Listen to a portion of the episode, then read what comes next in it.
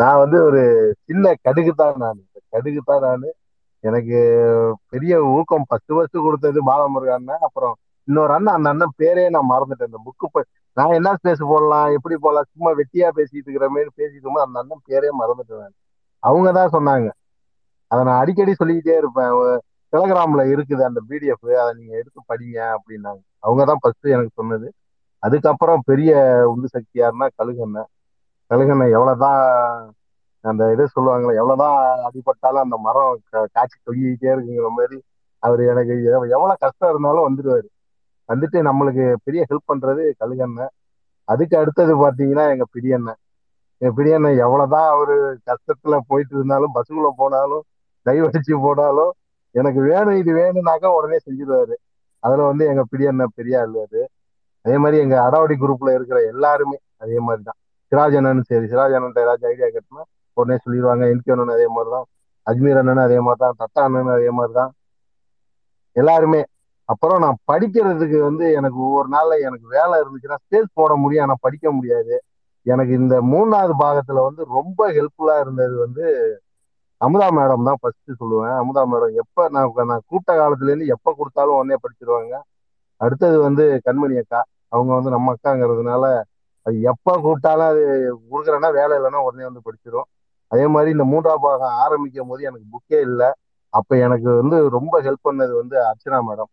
அவங்க தான் வந்து லைப்ரரியிலேருந்து எடுத்துகிட்டு வந்தோம், இல்லை யார்கிட்டயோ வாங்கிட்டு வந்துட்டு தான் ஃபஸ்ட்டு ஃபோட்டோ பிடிச்சி அதை அனுப்புனாங்க. அவங்களுக்கு ரொம்ப ரொம்ப நன்றி சொல்லணும். ஏன்னா மூணாவது பாகம் வந்து நான் ஒரு நாள் விட்டுட்டாலும் நம்மளுக்கு இதாகி போயிருமேன்னு யோசிக்கும் போது எனக்கு அர்ச்சனா மேடம் தான் ஃபர்ஸ்ட் ஃபோட்டோ பிடிச்சி அனுப்புனதே அந்த புக்கை. அதுக்கப்புறம் பிடியண்ணன் புக்கு வாங்கிட்டாங்க, அதுக்கப்புறம் கழுகுண்ணனும் புக்கு வாங்கிட்டாங்க, புக்கு ஆர்டர் போட்டு உடனே வாங்கிட்டாங்க. அதனால இப்போ வந்து பிரச்சனை இல்லாமல் அப்படியே போயிட்டு இருக்குது. அதுக்கு அடுத்தது சொல்லணும்னா படிக்கிறதா எனக்கு டெய்லியும் ஒவ்வொருத்தவங்க வந்து படிக்கிறேன்னு சொல்லும் போது எனக்கு ரொம்ப சந்தோஷமா இருக்கும். பரவாயில்ல, நம்மளுக்கு வேலை கம்மியாயிரும்ல, நான் ஸ்பேஸ் போட்டு விட்டு தவணைன்னு இருப்பேன், படிக்கிறதுக்கு ஆள் இருக்கிறாங்க. அதே மாதிரி பப்பிக்குட்டியை நான் வந்து அதிகம் தாட்டி யூஸ் பண்ணல மூணாவது பாகத்துல. லாஸ்ட் டைம்ல ரொம்ப ஹெல்ப் பண்ணது பப்பிக்குட்டி தான். ஏன்னா எனக்கு 2-3 நாளாவே வேலை அதிகமா இருந்ததுனால என்னால் படிக்க முடியல. அதனால பப்பிக்குட்டி தான் வந்து அதை எல்லாத்தையும் நிறையாவது படிச்சிருப்பான் அந்த ஒரு 4 நாள்ல. அதே மாதிரி எங்க தில்லி அண்ணா இருக்காரு, அவர் எப்பயுமே நான் ஸ்பேஸ் போட்டுதான் வந்து உட்காந்துருவார். அவர் ஒரு ஆள் வந்தாருன்னா போதும் அப்படின்னு நினைக்கிற ஒரே ஒரு எண்ணம் எனக்கு நிறையா இருக்கு. அவர் ஒரு ஆள் வந்துருவாரு, எப்பயுமே வந்து உக்காந்துட்டாருன்னா அவர் சாட்டுக்கு நான் படிக்க ஆரம்பிச்சிருவேன். அப்புறம் எங்க கணேசன் லேட் ஆகுது, 5 நிமிஷம் 10 நிமிஷம் லேட் ஆனாலும் உடனே எங்க மெசேஜ் அனுப்பிடுவார், என்னடா பண்ணிட்டு இருக்கிறேன். வணக்கம். உண்மையிலேயே இது ஒரு நிறைவான நிகழ்வு. அதுல பங்கேற்கிற வாய்ப்பு கொடுத்தவங்க எல்லாருக்கும் நன்றியை தெரிவித்துக் கொள்கிறேன். குறிப்பா நம்ம திராவிட இயக்கத்தினுடைய, திராவிட முன்னேற்ற கழகத்தினுடைய ஒரு நெருக்கடியாக ஒரு 4/4 காலம் இருந்தது. என்ன அப்படின்னா, கலைஞர் வந்து சொன்ன நெஞ்சுக்கு நீதியில் மட்டுமல்ல, பொதுவாக மேடைகளிலும் கூட அதை சொல்கிறது தான், சொன்னதை செய்வோம் செய்வதை சொல்வோம் அப்படிங்கிறது தான் தன்னுடைய ஆட்சியின் இலக்கணமாக அவர் வச்சிருந்தார். அவர் உண்மையிலேயே சொன்னதையெல்லாம் செஞ்சார், செஞ்சதையும் அவர் சொன்னார். அதுதான் இன்னைக்கு வந்து நெஞ்சுக்கு நீதியாக பதிவாகி அதை தம்பி அவர்கள் மிக சிறப்பாக 150 நாளாக அதை எடுத்து சொல்லிட்டு இருக்காரு. இதுல என்ன அப்படின்னா, அவர் சொன்னாரு, அவர் செஞ்சது எல்லாருக்கும் பலன் கொடுத்தது. ஆனா அதை செஞ்சதை சொல்ல வேண்டியது அவர் மட்டுமாகவே இருந்தார்.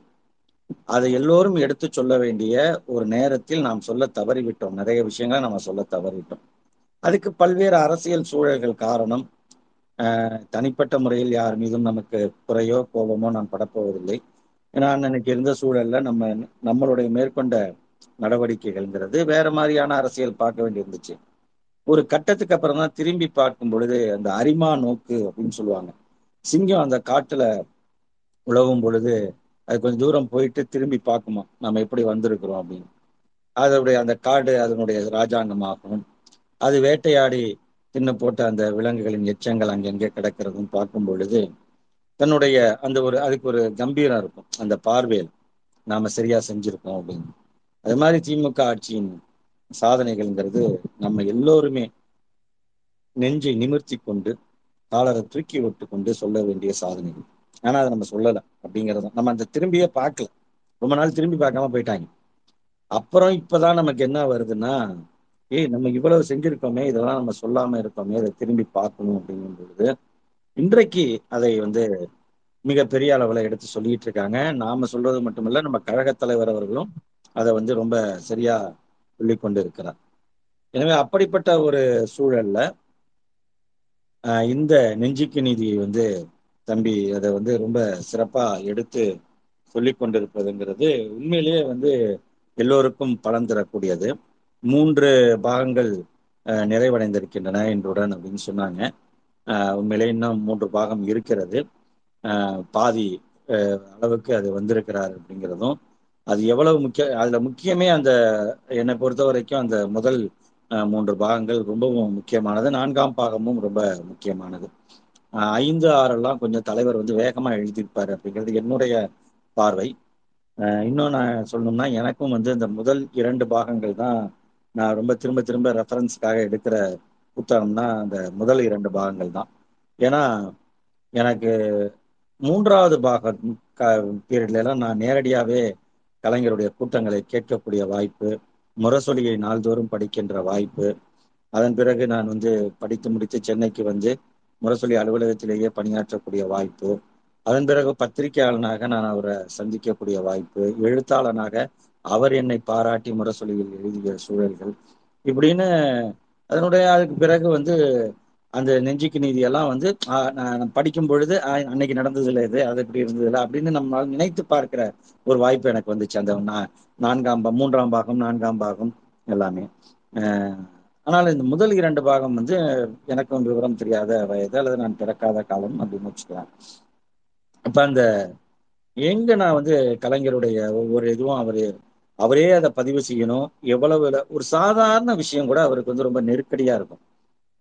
அது வந்து ஒரு எளிமையான உதாரணம் சொல்லணும் அப்படின்னம்னா, இந்த 2 விரலை காட்டுவது என்பது வி ஃபார் விக்டரி அப்படிங்கிற ஒரு யூனிவர்சல் சிம்பல். அது உலகம் முழுக்க உண்டு. அன்னைக்கு இருந்த சர்ச்சில் இருந்து நேற்று இருந்த ஒபாமா வரைக்கும் எல்லாருமே அப்படி காட்டுவாங்க, எல்லா நாடுகள்லையும் காட்டுவாங்க. ஏன்னா வி ஃபார் விக்டரி அப்படிங்கிறதும் அப்ப எல்லா நாட்டிலையும் காட்டக்கூடிய யூனிவர்சலான ஒரு 2 விரல் இந்த ஊர்ல ஒரு கட்சியோட அடையாளமா மாறி போச்சு. அதுவும் நமக்கு எதிராக இருக்கக்கூடியவங்க நமக்கு அதாவது நான் சொல்றது வந்து அதிமுக அப்படிங்கிறது வந்து ஏன் இவ்வளவு காலம் இருந்திருக்குன்னா, கலைஞர் இவ்வளவு காலம் வாழ்ந்தாருங்கிறனாலதான் அதிமுகன்னு ஒரு இயக்கம் இருந்தது. ஏன்னா அவங்களுக்கு கலைஞரை திட்டுறதே தான் பழப்பு, அது தவிர அவங்களுக்கு கொள்கை கிடையாது. கலைஞர் இடத்தால 100 ஆண்டு காலத்து நெருக்கமா இருந்தனால அதிமுக 50 வருஷம் அது இருக்க வேண்டிய ஒரு சூழல் அதுக்கு அமைஞ்சு போச்சு. அது ஒரு விபத்து. ஆனா கலைஞரால தான் அது இருந்துச்சு. கலைஞரை திட்டுறதை தவிர அவங்க தீய சக்தின்னு சொல்றது ஏதோ சொல்றது அப்படியே சொல்லிட்டு இன்னைக்கு வரைக்கும் திட்டிட்டு இருப்பாங்க. அதுதான் அவங்க பொழைப்பு. கலைஞருடைய ஆயுள் தான் அதிமுகவை வாழ வச்சுது அப்படின்னு சொல்லணும். உண்மையிலேயே நம் திமுக காரங்களை விட, திராவிட கொள்கை உணர்வு உள்ளவங்களை விட கலைஞருக்கு ரொம்ப நன்றி கடன் செலுத்த வேண்டியவங்க யாருன்னா அதிமுக காரங்க தான். அப்படிப்பட்ட அதிமுக வந்து அந்த 2 விரலை காட்டிட்டு அது பாட்டுக்கு எம்ஜிஆர் போயிட்டே இருந்தார். இது வந்து நான் சொல்றது 77ஆம் ஆண்டு தேர்தல். முதல்ல நாடாளுமன்ற தேர்தல் நடக்குது, 3 மாதங்கள் கழித்து சட்டமன்ற தேர்தல் நடக்குது. அதாவது மார்ச் நாடாளுமன்ற தேர்தல் 1977 மிசா சிறைவாசம்லாம் முடிஞ்சு நம்முடைய இந்த கழக தலைவர்லாம் வெளியில வந்துட்டாங்க. ஜனவரியில மார்ச்ல தேர்தல் நடக்குது. அதன் பிறகு 2-3 மாதங்கள் கழித்து மே இறுதியில சட்டமன்றத்துக்கான தேர்தல் நடக்குது.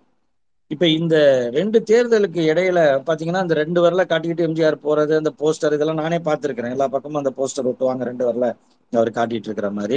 அது நாங்கெல்லாம் சின்ன பிள்ளைங்களா, அப்ப வந்து நான் வந்து டவுசர் போட்ட வயசு தான், அரைக்கால் சட்டை போட்டு 3ஆவது 4ஆவது போற வயசு தான். அதனால அந்த எதுக்கு இவர் 2 வரல் காட்டுறாரு அப்படின்ட்டு அந்த கிண்டலா அந்த அந்த வயசுக்கே உரியதெல்லாம் நம்ம எல்லாம் இது நண்பர்கள்லாம் கிண்டல் பண்ணுவாங்க, எல்லாரும் பேசிட்டு இருக்கோம். ஆனா அந்த 2 விரலை அவரை காட்டிட்டு போறதுங்கிறது அவங்க என்ன பண்ணுவாங்க, சர்ச்சில் மாதிரி அவர் மாதிரி இவர் மாதிரின்னு அவங்க பில்டப் கொடுத்துட்டு இருப்பாங்க.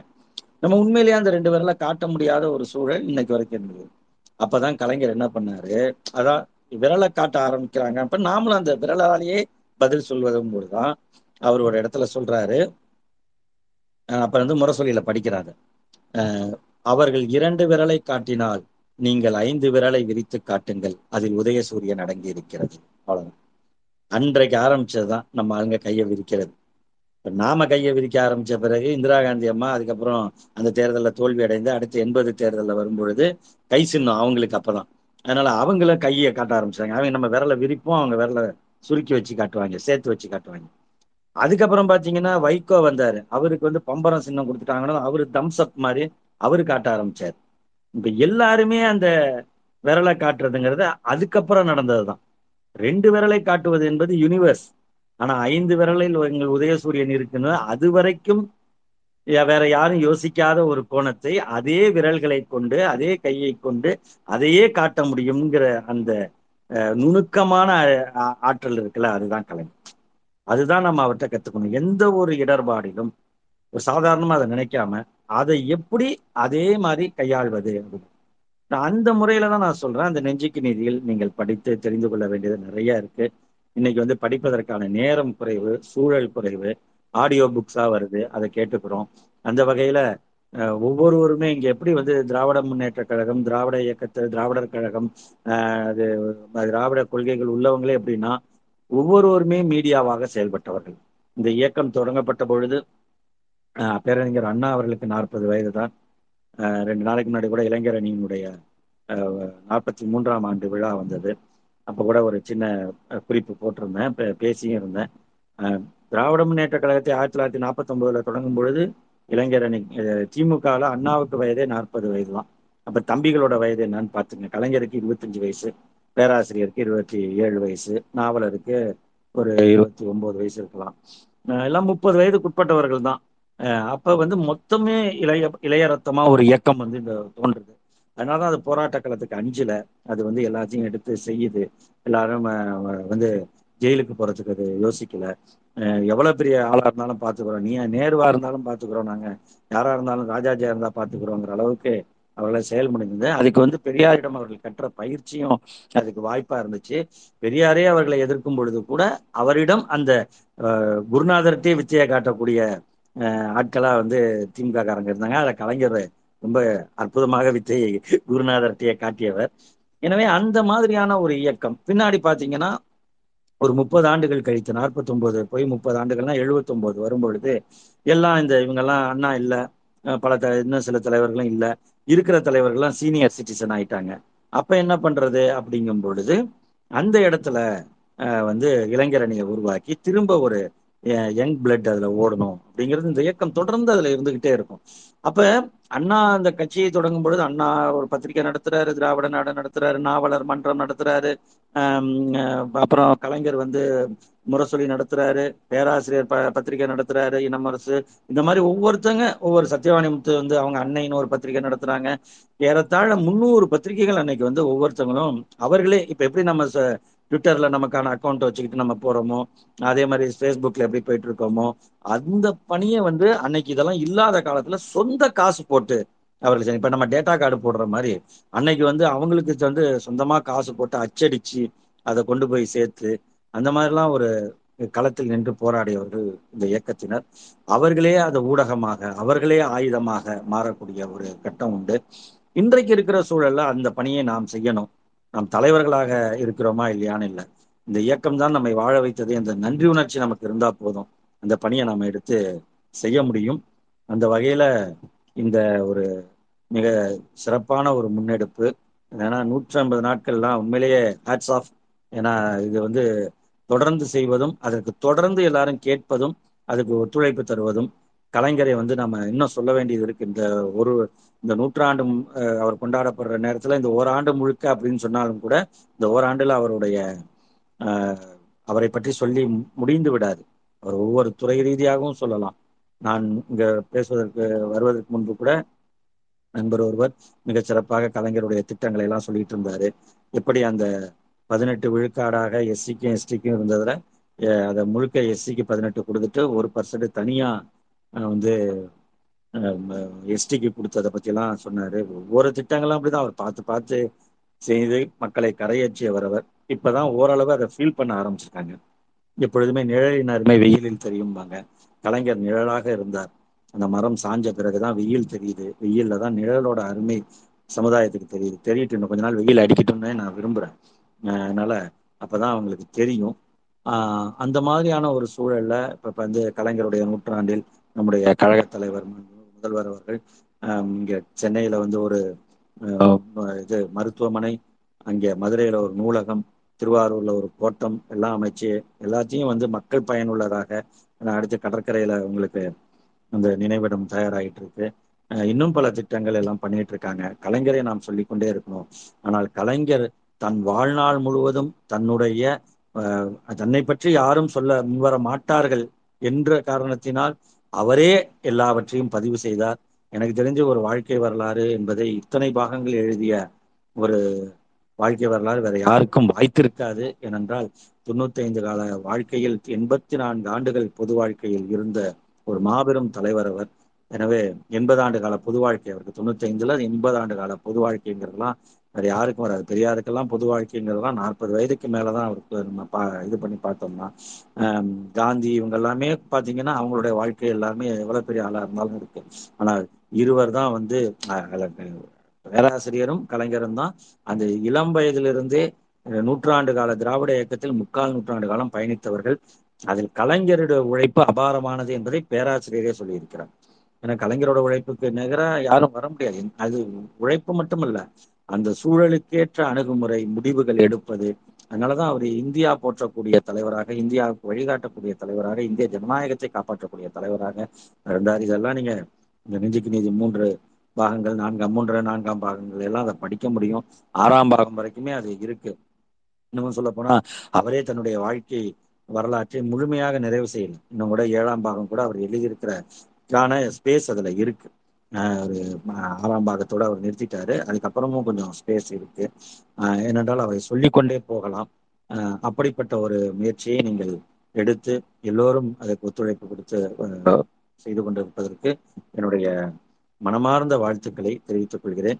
எப்பொழுதும் போல என்னுடைய தனிப்பட்ட முறையிலும் சரி, நான் சார்ந்திருக்கின்ற கழகத்தினுடைய ஐடி விங் சார்பிலும் சரி, உங்களுக்கு எந்த வகையான ஒத்துழைப்பு தேவைப்படுகிறதோ அது இயன்ற அளவு வழங்குவதற்கு, எப்போதும் வழங்குவதற்கு தயாராக இருக்கிறோம் என்ற உறுதியினையும் தெரிவித்து நன்றி தெரிவித்துக் கொள்கிறேன். வணக்கம் நண்பர்கள் அனைவருக்கும் வணக்கம். நான் கொஞ்சம் வெளியே இருந்தேன், கோவி லெனின் எல்லாம் பேச்செல்லாம் கேட்டிருந்தேன். எல்லாரும் நண்பர்கள் எல்லாம் நானும் வந்து கேக்குதா? என் குரல் கேக்குதா?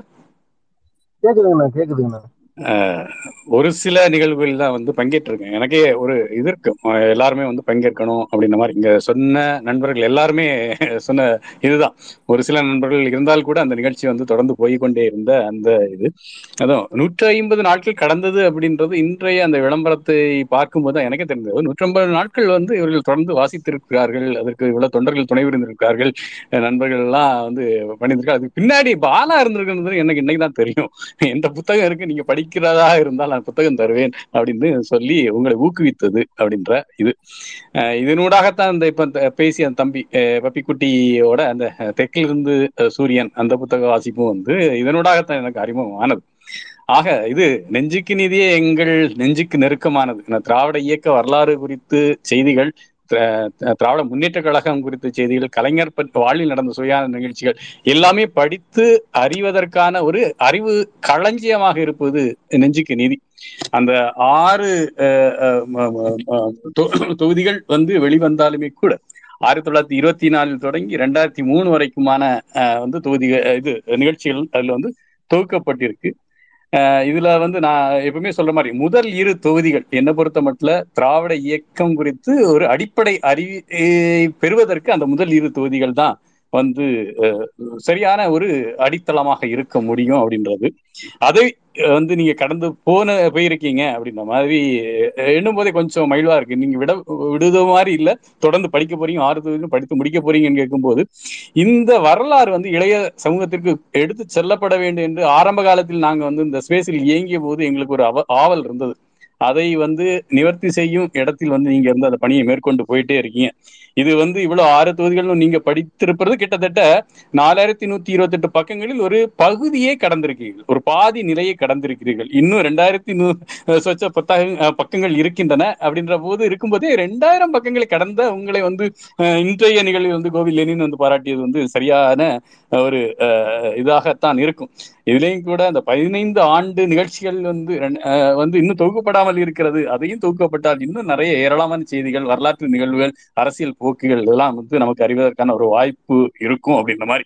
இதில் வந்து கலைஞர் வந்து எல்லாமே எழுதி விட்டாரா என்று கேட்டால் வந்து அவ்வளவு எழுதல. அவரு ஒரு கட்டத்தில் வந்து நீங்க இப்போ வந்து வெளியாயிருக்கிற A.S. பன்னீர்செல்வத்தின் கலைஞர் மு கருணாநிதி வரலாறு அப்படின்றது புத்தகத்தை எழுதிய A.S. பன்னீர்செல்வம் வந்து ஒரு கட்டத்தில் வந்து இவரை முரசொலி மாறன் அவர்களை சந்திக்கிறார். அவர் வந்து தோஹோ மாநாடு WTO மாநாடை முடித்துவிட்டு அவரு திரும்பும் போது A.S. பன்னீர்செல்வம் வந்து கலைஞரின் வரலாறை தொகுப்பதாக அறிந்து நீ வந்து எழுத ஆரம்பித்து விட்டாயா என்று A.S. பன்னீர்செல்வத்திற்கு கேட்கும்போது அவர் என்ன சொல்கிறார், இல்ல தொகுத்துட்டே இருக்கேன், எனக்கு டைம் கிடைக்கல அப்படின்ற மாதிரி அவர் சொல்கிறார். அப்போ வந்து அதுக்கு மறுபதிலாக முரசொலி மாறன் என்ன சொல்றாருன்னா, என் மாமா நம் தலைவர் கலைஞர் ஒரு மாபெரும் கட்சியை வைத்து நடத்தி கொண்டிருக்கிறார்.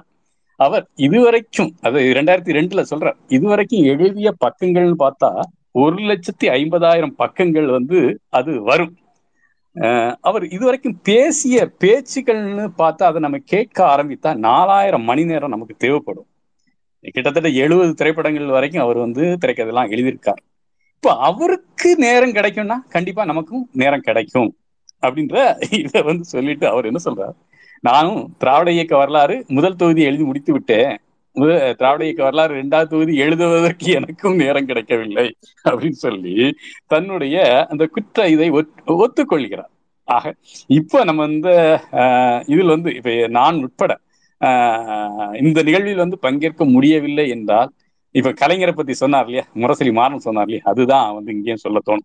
கலைஞர் இவ்வளவு செய்த கலைஞருக்கு நேரம் கிடைத்து இது இவ்வளவு பணி ஆற்றினார் என்றால், இந்த மாதிரி ஒரு நல்ல நிகழ்வு நடக்கும்போது அதில் பங்கேற்பதற்கான நேரம் நமக்கு எப்படி கிடைக்காமல் போகும் என்ற கேள்வி நமக்குள்ளே எழுப்பி கொண்டு இதுல வந்து இந்த பங்கு பெற்றவர்கள் கூட வந்து நாளையிலிருந்து அந்த நிகழ்வு தொடரும்போது வந்து பங்கு பெற வேண்டும் என்ற என்னுடைய ஆசையை நான் வெளிப்படுத்துகிறேன். சொல்வது எழுது, அதை வந்து செயலாக்கத்தில் கொண்டு வருவது எவ்வளவு கடினம் என்பது ஒவ்வொருத்தருக்கும் தெரியும். வாழ்க்கை அப்படிதான், வாழ்க்கையை வந்து அப்படிதான் நம்மளை இட்டு செல்கிறது அப்படின்ற மாதிரி.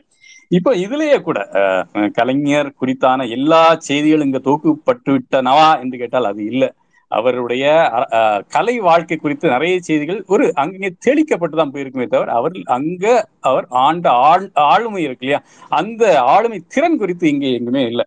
அப்போ அதையும் சேர்த்தால் எவ்வளவு பக்கங்கள் இது போயிருக்கும் அப்படின்றதெல்லாம் நமக்கு என்ன தோணுது. பப்பிக்குட்டி சொல்லும்போது சொல்ற, இந்த நிகழ்வை இங்கு வந்து நீங்கள் நிகழ்த்துவதை பார்த்தால் கலைஞர் ஹெவன்ல இருந்து உங்களை ஆசீர்வதிப்பார். உண்மையிலே கலைஞர் உயிரோடு இருந்தாலும் கேட்டு சிரித்திருப்பார். அவரு கடைசி வரைக்கும் ஒரு நாத்திகராகவே வாழ்ந்த நாத்திகராகவே மறைந்த கலைஞரை குறித்து உங்களுக்கு இந்த சிந்தனை இருப்பது வந்து அப்படியே நமக்கு என்ன சொல்றது அப்படின்னா, எல்லா பகுதியில் இருக்கிற மக்களையும் எல்லா நம்பிக்கைக்குரிய மக்களையும் வந்து கலைஞர் வந்து தன் ஆளுமே அவர்களிடம் செலுத்தி இருக்கிறார் என்றுதான் என்ன தோணுகிறது. ஏனென்றால் நம்ம வந்து அவர்கள் இயக்க தலைவர்கள் வந்து மதம் குறித்து நாத்தியம் குறித்து எவ்வளவு பேசினாலுமே கூட அவர்கள் பொதுமக்களாக தொண்டர்களாக தங்களை அணுகுகிறவர்களை வந்து அவர்கள் நோக்கத்தை நம்மளிடம் திணித்தது இல்லை. அதனால்தான் ஒன்றே குலம் ஒருவனை தேவன் என்ற அந்த அண்ணாவின் கூற்றின்படி நம்ம கட்சி இன்று வரைக்கும் அது போய்கொண்டு இருக்கிறது.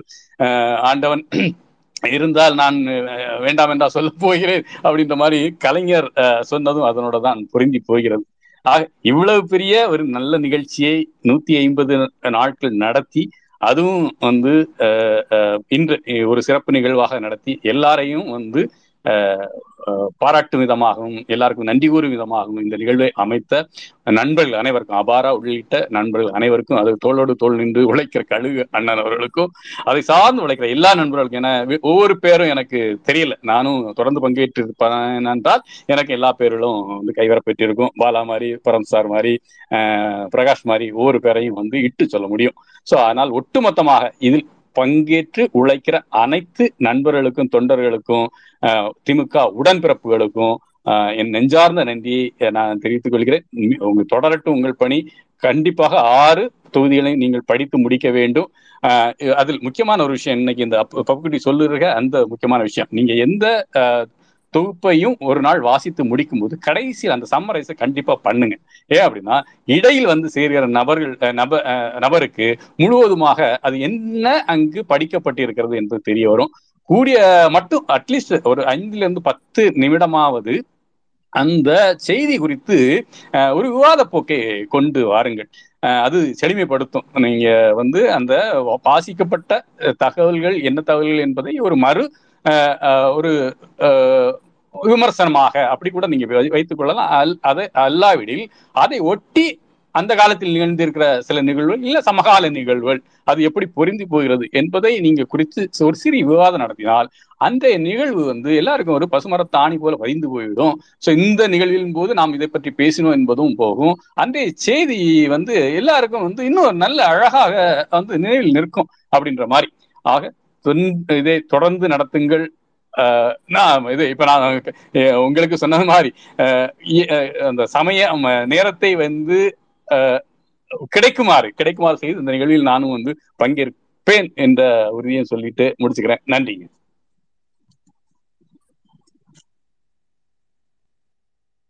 கலைஞரின் நெஞ்சுக்கு நீதி 3ஆம் பாகம்.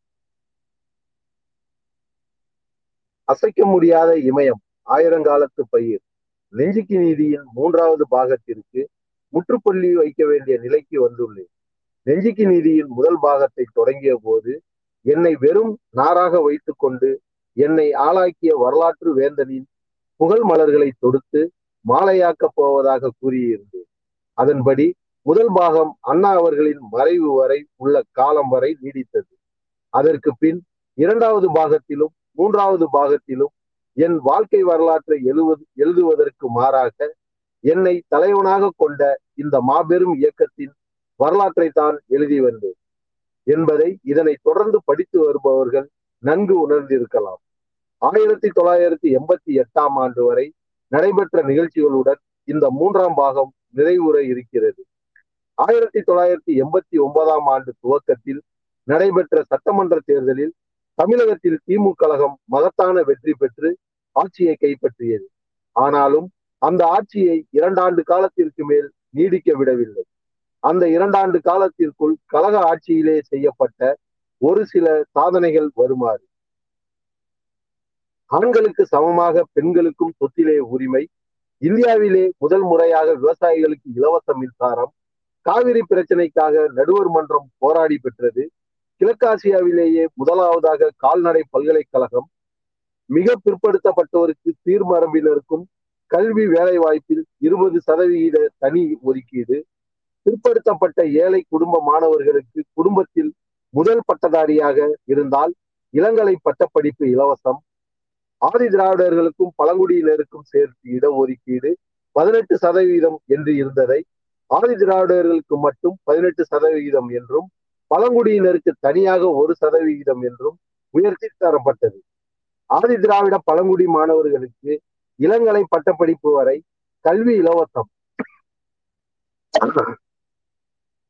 அவர்கள் குடும்பத்தில் முதல் மாணவராக இருந்தால் தொழிற்கல்வி வரை இலவசம், வேலைவாய்ப்பில் பெண்களுக்கு 30% ஒதுக்கீடு, அனைத்து வகுப்பை சேர்ந்த ஏழை நடுத்தர பெண்களுக்கு இளங்கலை பட்டப்படிப்பு வரை இலவச கல்வி, சிறுபான்மையோருக்கு நலக்குழு, வேலைவாய்ப்பினை பெருக்கிட எண்ணற்ற திட்டங்கள், புதிய தொழிற்சாலைகள், 35,000 மக்கள் நலப்பணியாளர்கள் நியமனம், வட சென்னையில் புதிதாக அனல் மின் நிலையம், திருச்சியில் புதிதாக வேளாண்மை கல்லூரி, நெல்லையில் மனோன்மணியம் சுந்தரனார் பெயரில் புதிய பல்கலைக்கழகம், பாரதிதாசன் நூல்கள் தேசிய உடைமையாக்கப்பட்டது, அது சம்பந்தமாக 10 லட்சம் ரூபாய் அளவில் நிதி உதவி வழங்கப்பட்டது, வள்ளுவர் படத்தினை வரைந்த ஓவியர் மறைந்த வேணுகோபால் சர்மா அவர்களின் குடும்பத்துக்கு 3 லட்சம் ரூபாய் நிதி உதவி வழங்கப்பட்டது, திரைப்படத்துறையில் அண்ணா, கலைவாணர், பாரதிதாசன், எம்ஜிஆர், ராஜா, சாண்டோ பெயரில் விருதுகள் வழங்கப்பட்டன, காரைக்குடியில் கவிஞர் கண்ணதாசன் மணிமண்டபம் கட்டி முடிக்கப்பட்டது,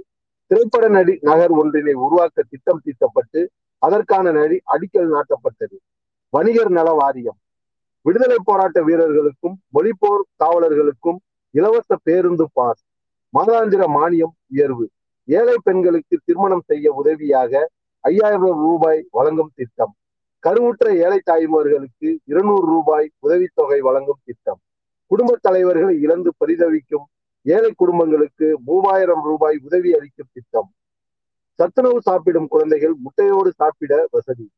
இப்படி எழுதி கொண்டே போகலாம். ஆனால் அந்த ஆட்சியை கவிழ்த்திடத்தான் எத்தனை சதி திட்டங்கள் தீட்டப்பட்டன தெரியுமா?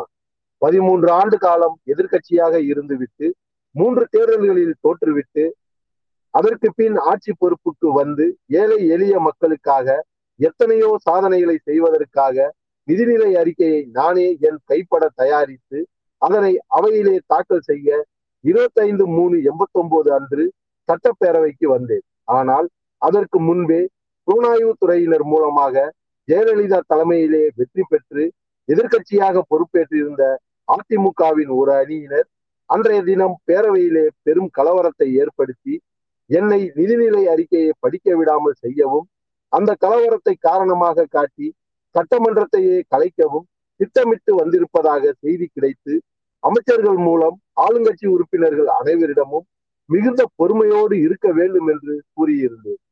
அமைச்சர்களோ முதல்வரோ இப்போது பேசும்போது எதிர்கட்சி சார்பில் யாராவது குறுக்கிட்டால் உடனடியாக அமர செய்தும், மீறி பேச முனைந்தால் அவையை விட்டே அகற்றவும் நடவடிக்கை எடுக்கப்படுகிறதே.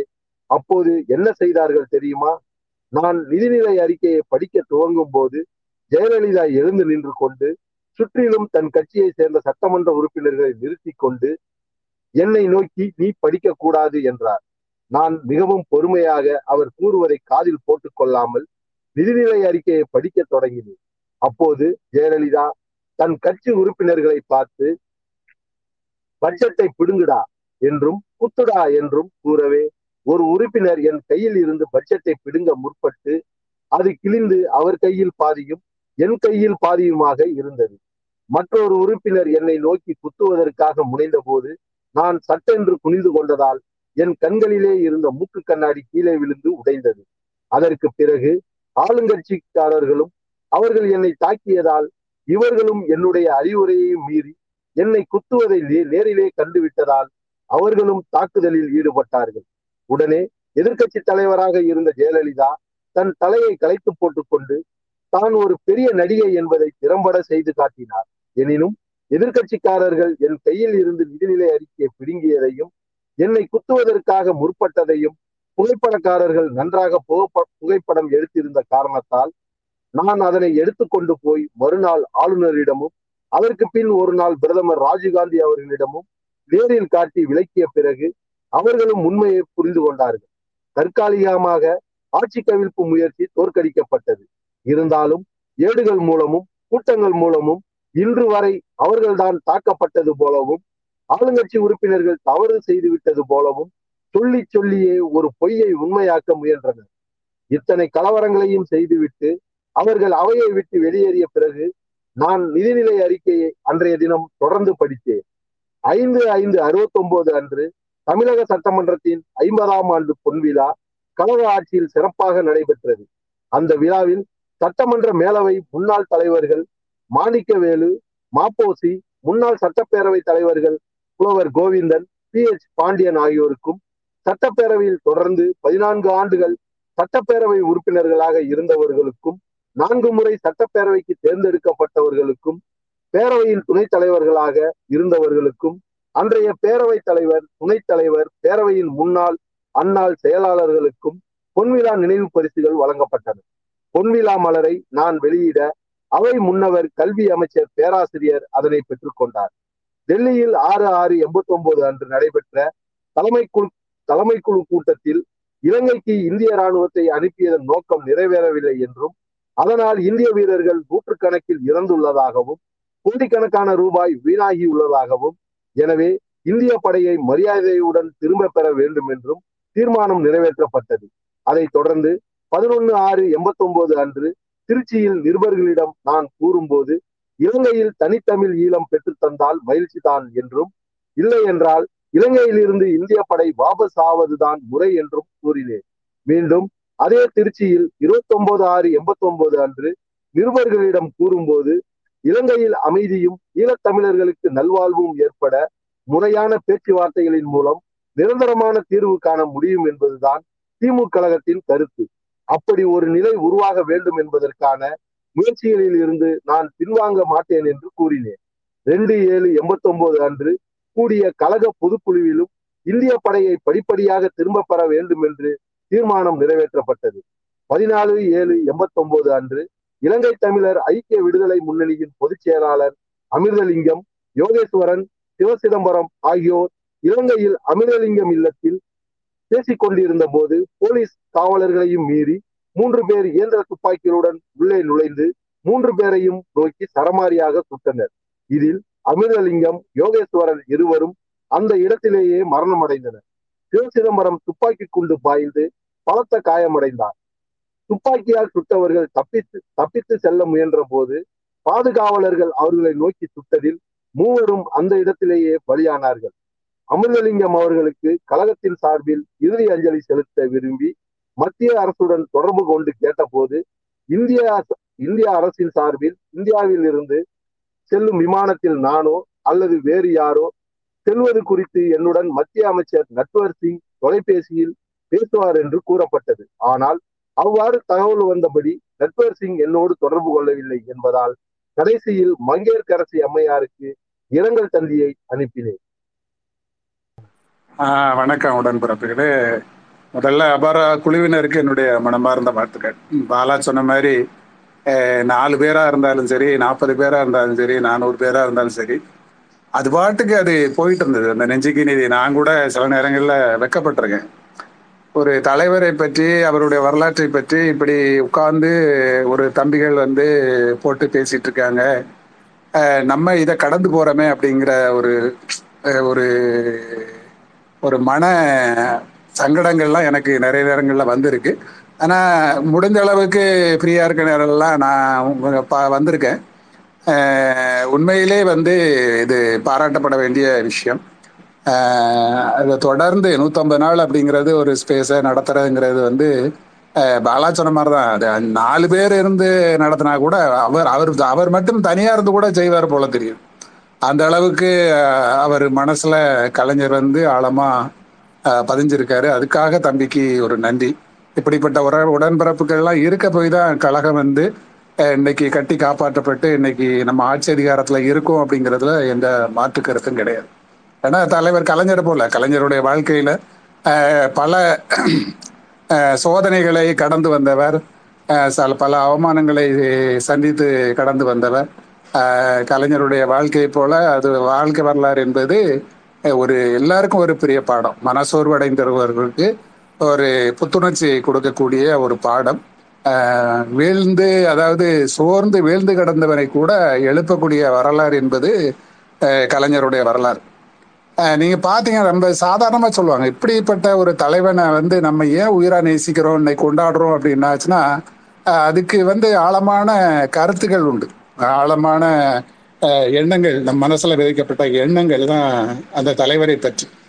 இவ்வளவுலாம் சோதனைகளை அனுபவித்த ஒரு தலைவன் திரும்ப திரும்ப ஒரு இயக்கத்தை கட்டி காத்து அதை மீண்டும் உயிர் பெறச் செய்தான் என்பது வரலாற்றிலே இதுவரை நிகழாத ஒன்று. பல கட்சிகள் வந்து காணாமல் போயிருக்கின்றன. கல்வி கண் திறந்த காமராஜர் என்று பெருமை பேசிய காமராஜராலே காங்கிரஸ், அவருடைய காங்கிரஸை கட்டி காப்பாற்ற முடியவில்லை. அது கரைந்து போய்விட்டது, ஸ்தாபன காங்கிரஸாக கரைந்து போய்விட்டது. அப்படி பெரிய பெரிய ஆளுமை மிக்க தலைவர்களாலே முடியாத போது அதை கலைஞர் சாதித்தார் என்றால் கலைஞருடைய உழைப்பு தான் அதற்கு காரணம். அதனால அவருடைய நெஞ்சுக்கு நீதியை வந்து நிச்சயமாக ஒவ்வொருவரும், ஒவ்வொரு கழக உடன்பிறப்புகளும் உணர்ந்து கொள்ள வேண்டும், அறிந்து கொள்ள வேண்டும், தெரிந்து கொள்ள வேண்டும். நமக்கு மன சோர்வுகள் வரும்போதெல்லாம் அதை படித்து ஒரு உற்சாகம் பெற வேண்டும், தெளிவு பெற வேண்டும் என்பதிலே எந்த மாற்று கருத்தும் கிடையாது. நீங்க பாருங்களேன், வந்து கலைஞரை போல வெற்றியை ஈட்டியவரும் இல்லை, தோல்வியை சந்தித்தவரும் இல்லை. இதான் அரசியல் வரலாறு. எம்ஜிஆர் 1972 வந்து காங்கிரஸுடைய நிர்பந்தத்தின் பேரில் வந்து கட்சி உடைக்கிறாரு.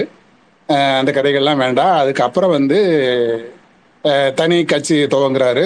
இந்திரா காந்தியுடைய வற்புறுத்தலின் பேரில் தனி கட்சி தொடங்கி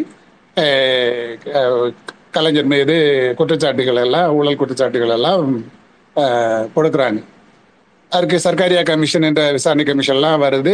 இதுக்கிடையில் 75 நெருக்கடி நிலை அறிமுகப்படுத்தப்படுகிறது. இந்த நெருக்கடி நிலையில வந்து எந்த அளவுக்கு திராவிட முன்னேற்ற கழகம் பாதிக்கப்பட்டது என்பது வந்து கலைஞருடைய வாழ்க்கை வரலாற்றிலே சொல்லியிருப்பாரு.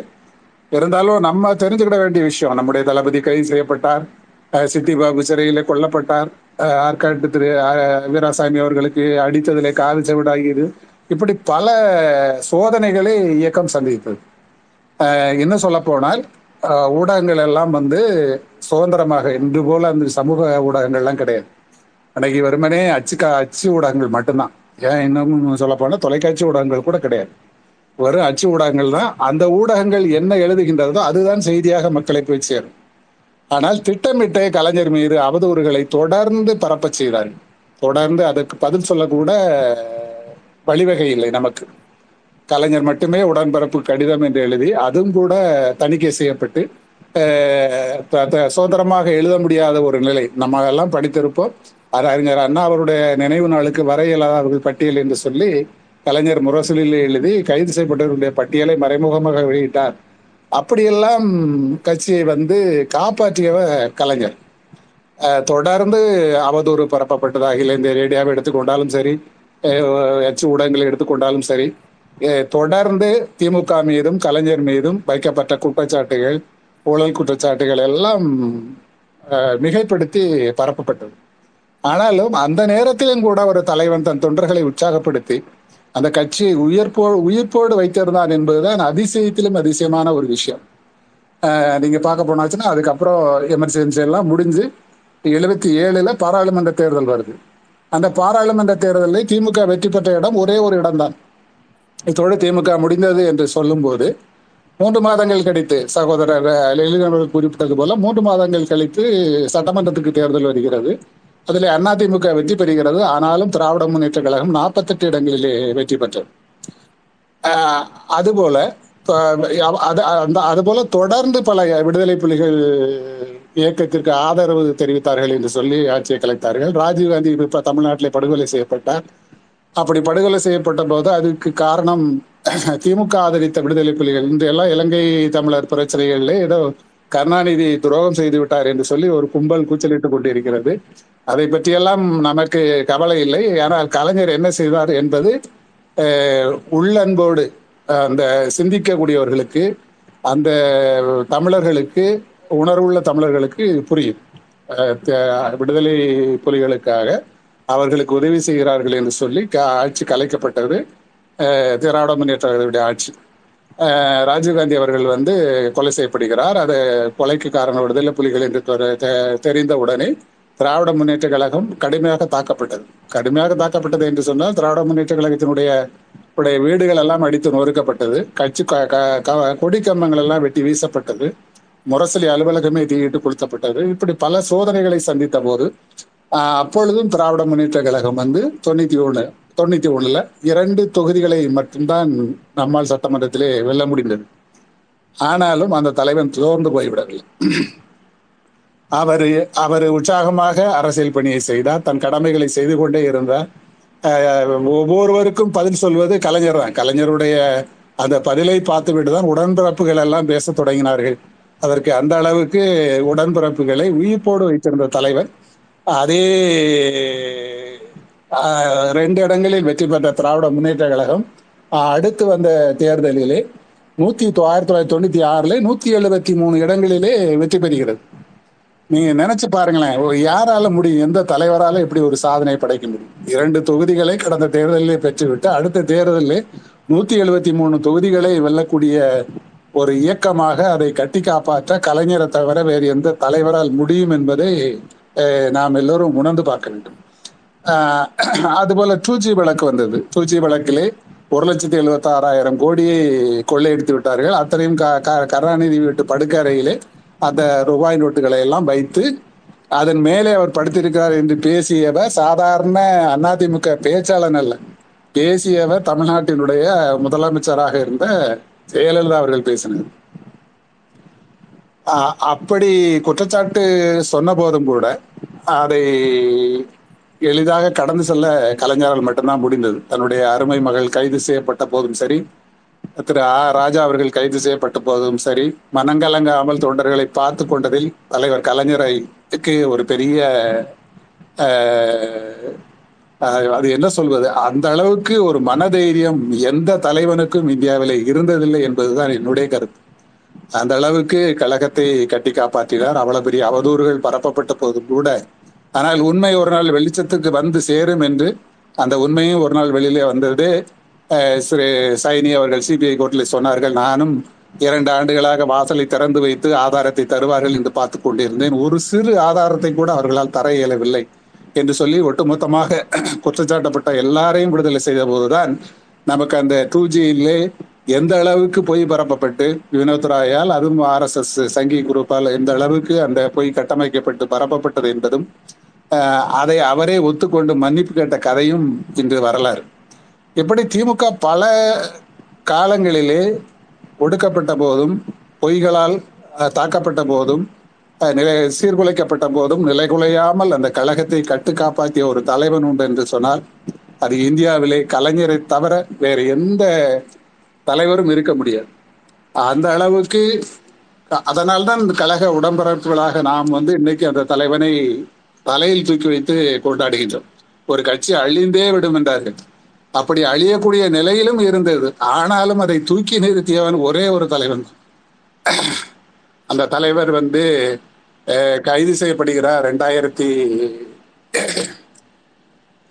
2001 ஜூன் 30 ஜெயலலிதாவால் வீட்டுக்கு புகுந்து கைது செய்யப்படுகிறார். அப்பொழுது 3 பெரிய காவல்துறை அதிகாரிகள், அப்போது சென்னை கமிஷனராக இருந்த முத்து கருப்பன், அதுபோல டிஐஜியாக இருந்த CBCID DIG-யாக இருந்த முகமது அலி, DGP-யாக இருந்த ரவீந்திரநாத், இவர்கள்லாம் அவருடைய கைதுக்கு முக்கிய காரணம். அந்த கைது செய்யப்பட்டவர்கள் திரும்ப கலைஞர் மீண்டும் ஆட்சிக்கு வருகிறார். அதற்கு முன்னரே 2003 முத்துக்கருப்பனை ஜெயலலிதா அவர் திரும்ப ஏதோ அவர்களுக்குள்ளே ஏற்பட்ட பிரச்சனையின் காரணமாக சென்னை கமிஷனராக இருந்த முத்துக்கருப்பன் அவர்களை ஜெயலலிதா சஸ்பெண்ட் செய்து விடுகிறார். 2006 ஜெயலலிதா ஆட்சி முடிவுக்கு மீண்டும் கலைஞர் முதலமைச்சர் ஆகிறார். எல்லாரும் என்ன எதிர்பார்த்தார்கள் என்றால் திரு முத்துக்கருப்பன் அவர்களை கலைஞர் எப்படியாவது பணி நீக்கம் செய்து விடுவார், அந்த 3 அதிகாரிகள் மீது கடுமையாக நடவடிக்கை எடுப்பார் என்று எல்லாரும் எதிர்பார்த்தார்கள். ஆனால் கலைஞர் அவர்களை கண்டுகொள்ளவே இல்லை. அதுதான் கலைஞர். அது மட்டுமல்ல, அதே முத்துக்கருப்பன் முதல்வராக இருந்த கலைஞர் அவர்களை சந்தித்து ஜெயலலிதா தனக்கு இழைக்கப்பட்ட கொடுமைகளை எல்லாம் கூறி கண்ணீர் விட்டால்தான். அதையெல்லாம் பொறுமையாக கேட்டுக்கொண்ட தலைவர் எந்த பதிலுமே சொல்லவில்லை. ஆனால் 2 மாதங்கள் கழித்து அவருக்கு மீண்டும் பணியிடம் வழங்கினார். சஸ்பெண்ட் செய்யப்பட்ட முத்துக்கருப்பனுக்கு மீண்டும் கலைஞர் பணியிடம் வழங்கினார். அதுதான் கலைஞர். அது மட்டுமல்ல, அவரை கைது செய்த DIG CBCID அந்த முகமது அலி பின்னாளில் முத்திரைமுத்தாட்கள் மோசடியிலே சிக்கி அவர் கைது செய்யப்பட்டார். அந்த இன்னொரு DGP-யாக இருந்த ரவீந்திரநாத் அவர் இளம்பெண்களை செல்போனில் படம் பிடித்தார் என்று குற்றச்சாட்டுகளின் பேரில் அவரும் பாதிக்கப்பட்டார். இப்படி கலைஞரை தொட்டவர்கள் அவர்கள் எந்த அளவுக்கு அடையாளம் தெரியாமல் போனார்கள் என்பது வரலாறு. ஆனால் அப்படிப்பட்டவர்களுக்கும் வாழ்வளித்த ஒரு தலைவன் தான் கலைஞர். ஆக கலைஞர் என்பது ஒரு பெரிய சகாப்தம். அந்த சகாப்தத்தை நாம் வாழ்நாள் முழுவதும் படிக்கலாம். அந்த சகாப்தத்தை நாம் நிச்சயமாக தெரிந்து கொள்ள வேண்டும். ஒரு வீழ்ச்சியிலும் எழுச்சியை காண்பது என்பதற்கு இந்த இந்தியாவில் மட்டுமல்ல உலகத்திலே ஒரு உதாரணமாக பார்க்க வேண்டும் என்று சொன்னால் அது கலைஞரை மட்டும்தான் பார்க்க முடியும். கலைஞர் மட்டும்தான் என்று கூறி வாய்ப்புக்கு நன்றி நண்பர்களே. நன்றி.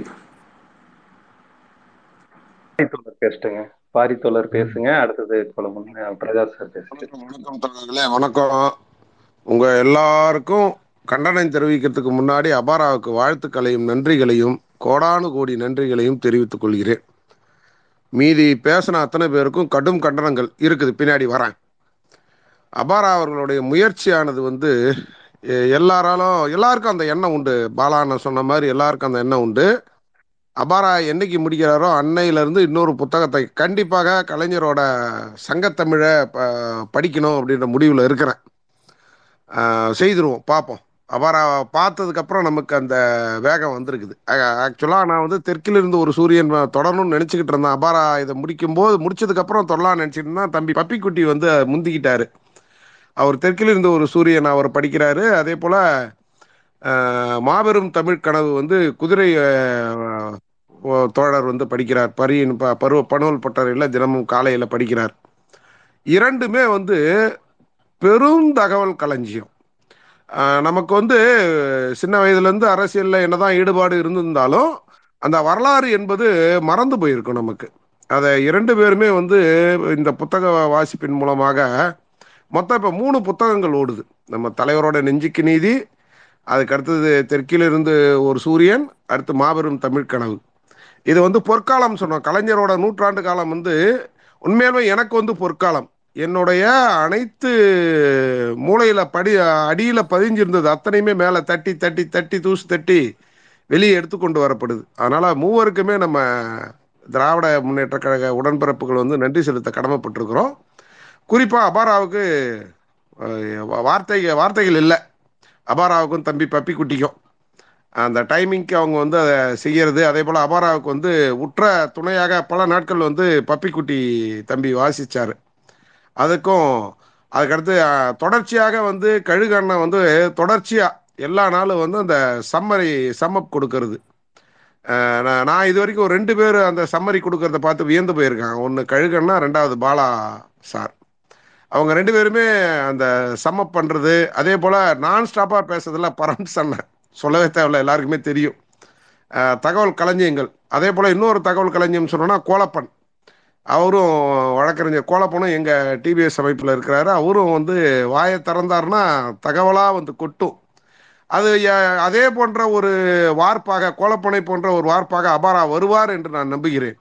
ஏன்னா கலைஞரோட நெஞ்சுக்கு நீதி வந்து அவரோட வரலாறு ஒன்றுமில்லை, சமகால இந்திய வரலாறு, அத்துடன் கூடிய உலக வரலாறையுமே எழுதியிருக்கார். ரஷ்யாவில் நடந்தது, ஜெர்மனியில் நடந்தது எல்லாத்தையுமே தலைவர் வந்து அந்த காலகட்டங்களில் நடந்த உலக நிகழ்வுகள், முக்கியமான நிகழ்வுகள் அனைத்தையுமே பதிவு செய்திருக்கிறார்.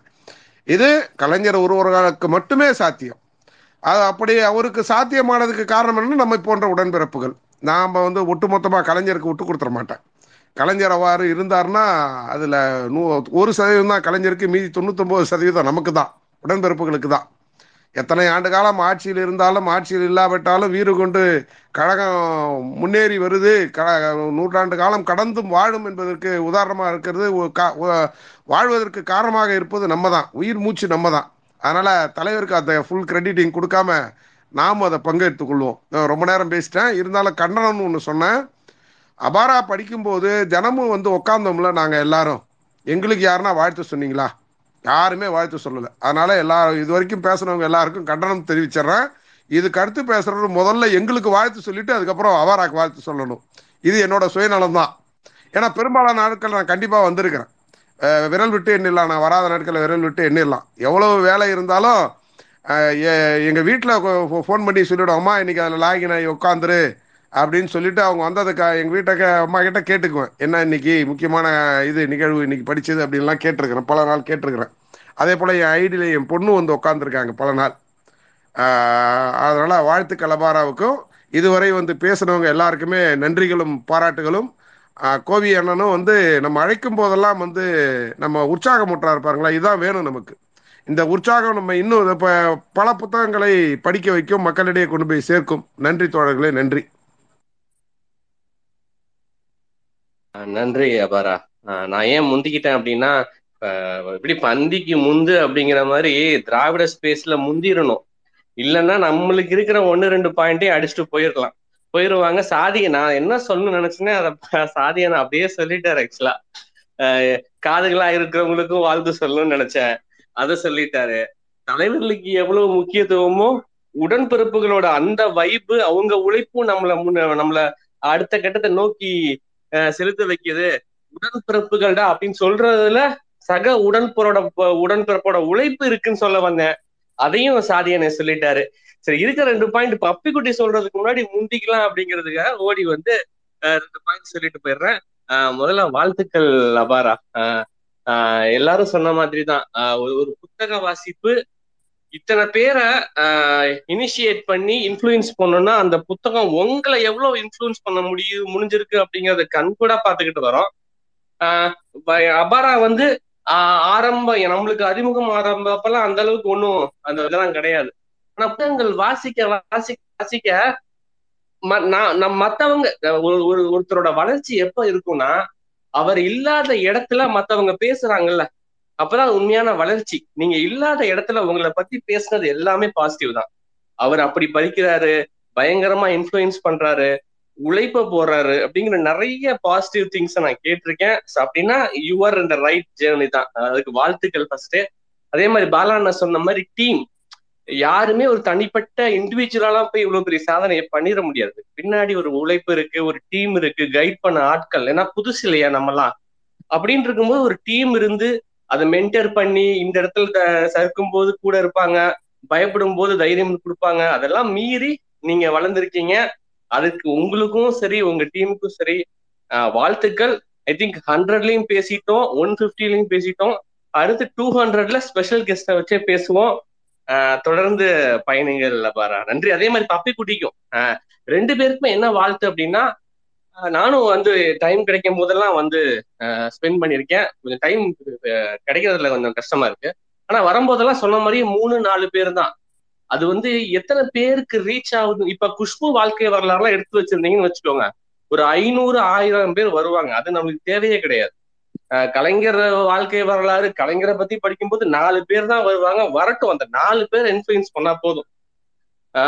ஏன்னா நல்லதெல்லாம் கேட்கறதுக்கு காலம் இங்க இல்லை.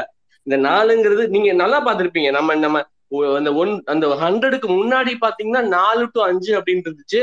100க்கு அப்புறம் பாத்தீங்க அப்படின்னா 20 to 25 இருக்கு. ஸோ இந்த நிகழ்வுக்கு அப்புறம் அந்த இது 50 to 75 மாறும். ஸோ மெல்ல மெல்லமா கேதர் பண்ணி அபாரா ஸ்பேஸ்க்கு வரணும்னா ஒரு நாளைக்கு 1000 பேராவது இருப்பாங்க இந்த ஸ்பேஸ்ல. அதை விடாம அது வரைக்கும் நீங்க தொடர்ந்து படிங்க அபாரா. பப்பிக்குட்டிங்க அதே தான், இப்பதான் அதை ஸ்டார்ட் பண்ணியிருக்காரு.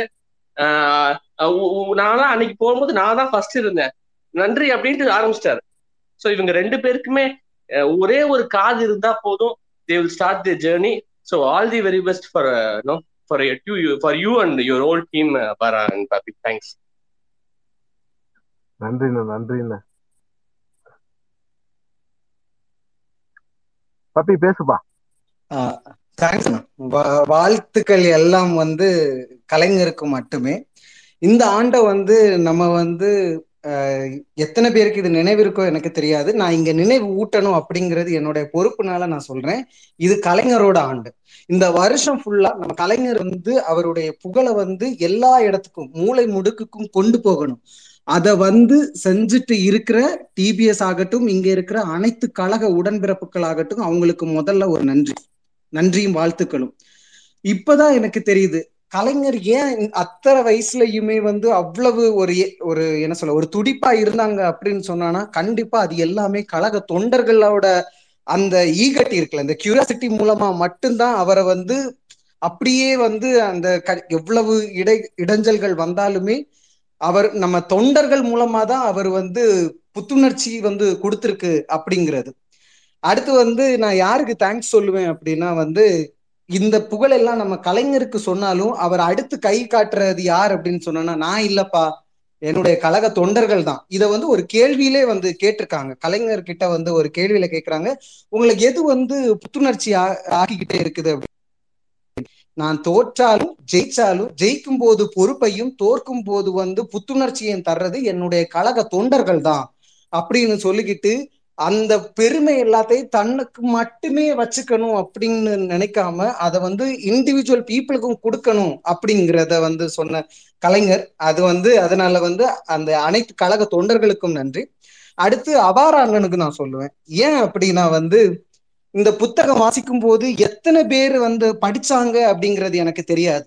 ஆனா இந்த ஒரு 150 day அந்த ஜேர்னில கிட்டத்தட்ட ஒரு 10 பேராவது நிறைய பேர் கன்னி பேச்சாவே பேசியிருக்கிறாங்க. நான் இன்னைக்குதான் ஸ்பேஸ்ல பேசுறேன், புத்தக வாசிப்பே என் லைஃப்ல இன்னைக்குதான் நான் பண்றேன் அப்படின்னு சொல்லியிருக்காங்க.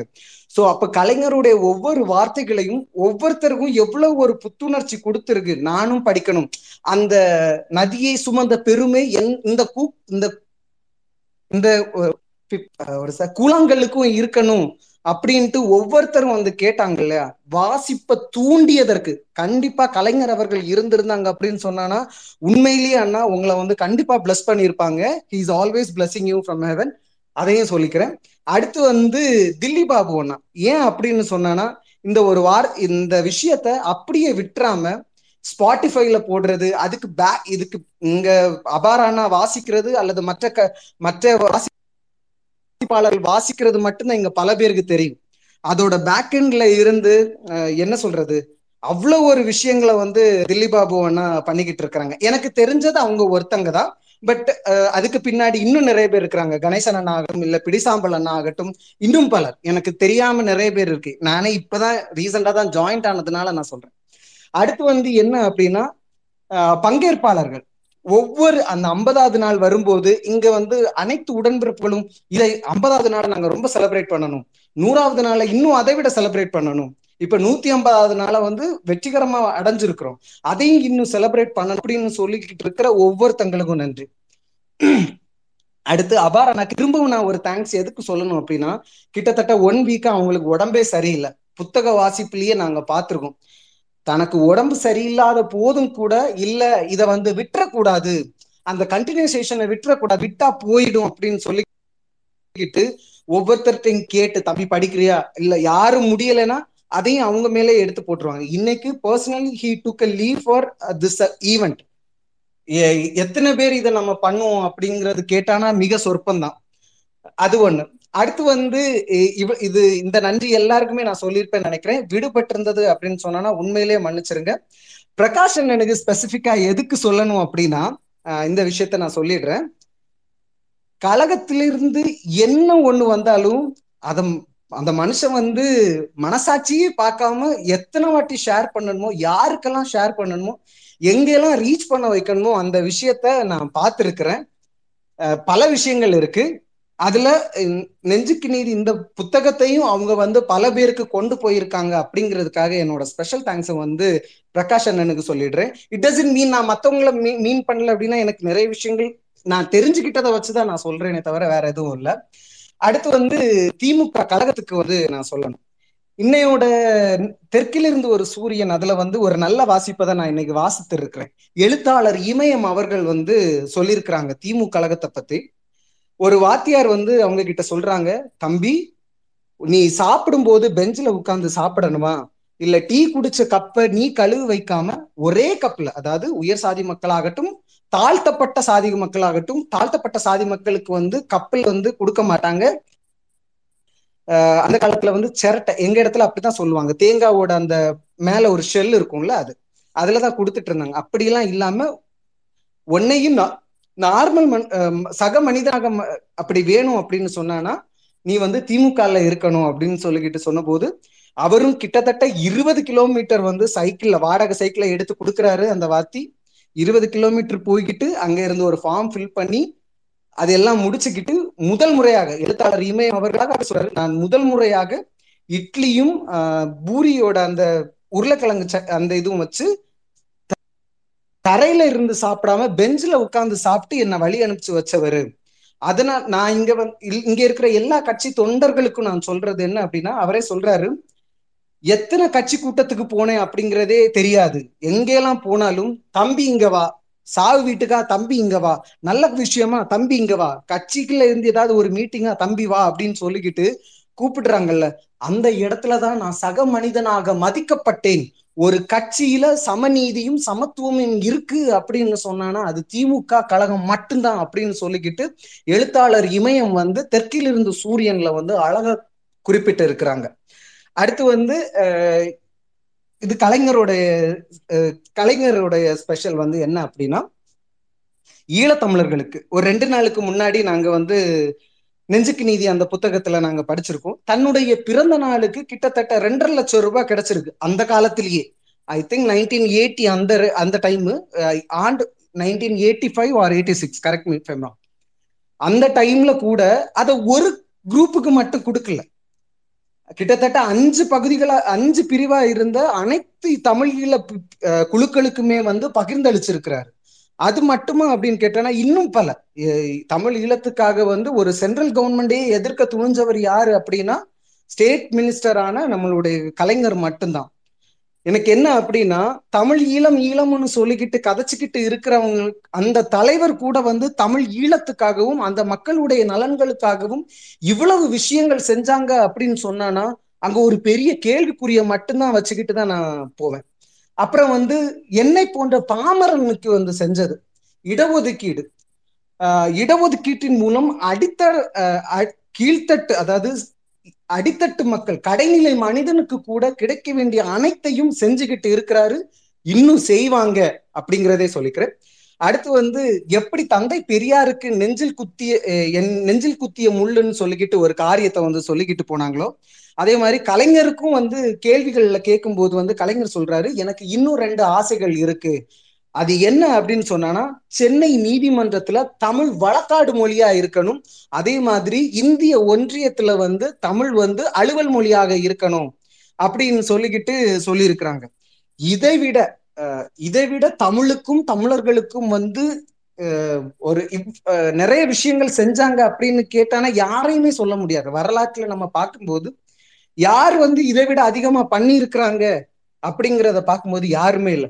கண்டிப்பாக இந்த 2 அதாவது கலைஞருடைய நெஞ்சில் குத்திய முள் அப்படிங்கிற இந்த 2 விஷயத்தையும் வந்து வருங்காலத்திலும் இப்போது நடந்து கொண்டு இருக்கிற நாட்களிலும் வந்து கழகம் அதற்குரிய தீர்வை தளபதியின் மூலம் எடுப்பாங்க அப்படிங்கிற எந்த சந்தேகத்திற்கும் இடமில்லாமல் இந்த 150வது நாள் இன்னும் வெற்றி விழா காணணும்.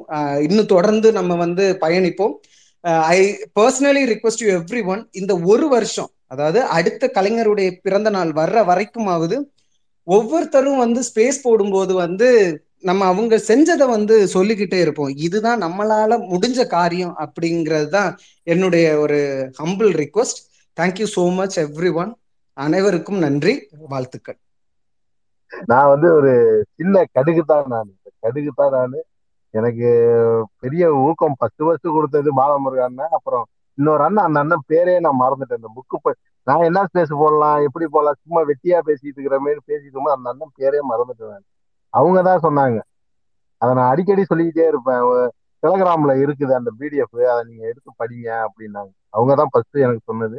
அதுக்கப்புறம் பெரிய உந்து சக்தி யாருன்னா கழுகுண்ண எவ்வளவுதான் அந்த இதை சொல்லுவாங்களே, எவ்வளவுதான் அடிபட்டாலும் அந்த மரம் காய்ச்சி தொங்கிக்கிட்டே இருக்குங்கிற மாதிரி அவர் எனக்கு எவ்வளவு கஷ்டம் இருந்தாலும் வந்துடுவாரு.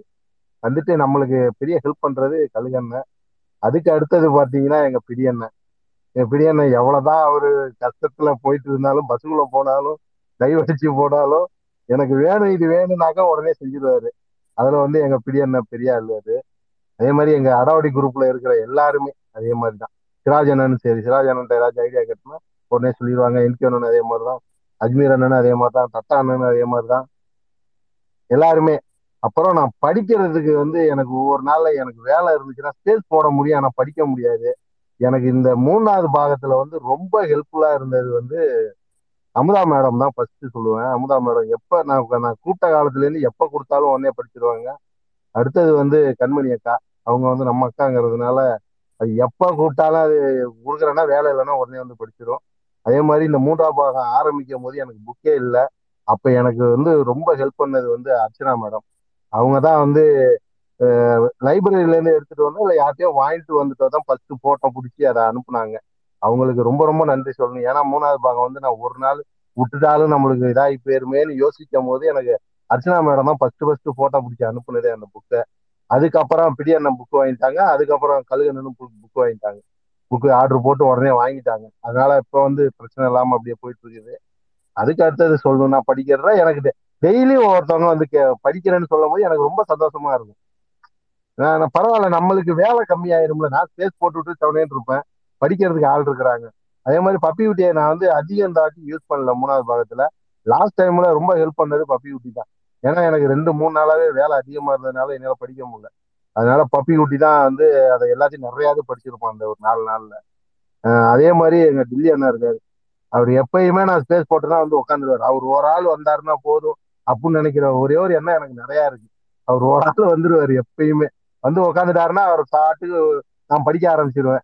அப்புறம் எங்க கணேசன் லேட் ஆகுது, 5 நிமிஷம் 10 நிமிஷம் லேட் ஆனாலும் உடனே எங்க மெசேஜ் அனுப்பிச்சிருவாரு, என்னடா பண்ணிட்டு இருக்கிற அப்படின்ட்டு அவரு. அது மாதிரி அதுக்கப்புறம் நிறைய பேர் இருக்கிறாங்க. இப்ப அமுதா மேடமே வந்து நான் படிக்கலைன்னா ஒரு 10 நிமிஷம் கால் மணி நேரம் அரை மணி நேரம் ஆயிரும்.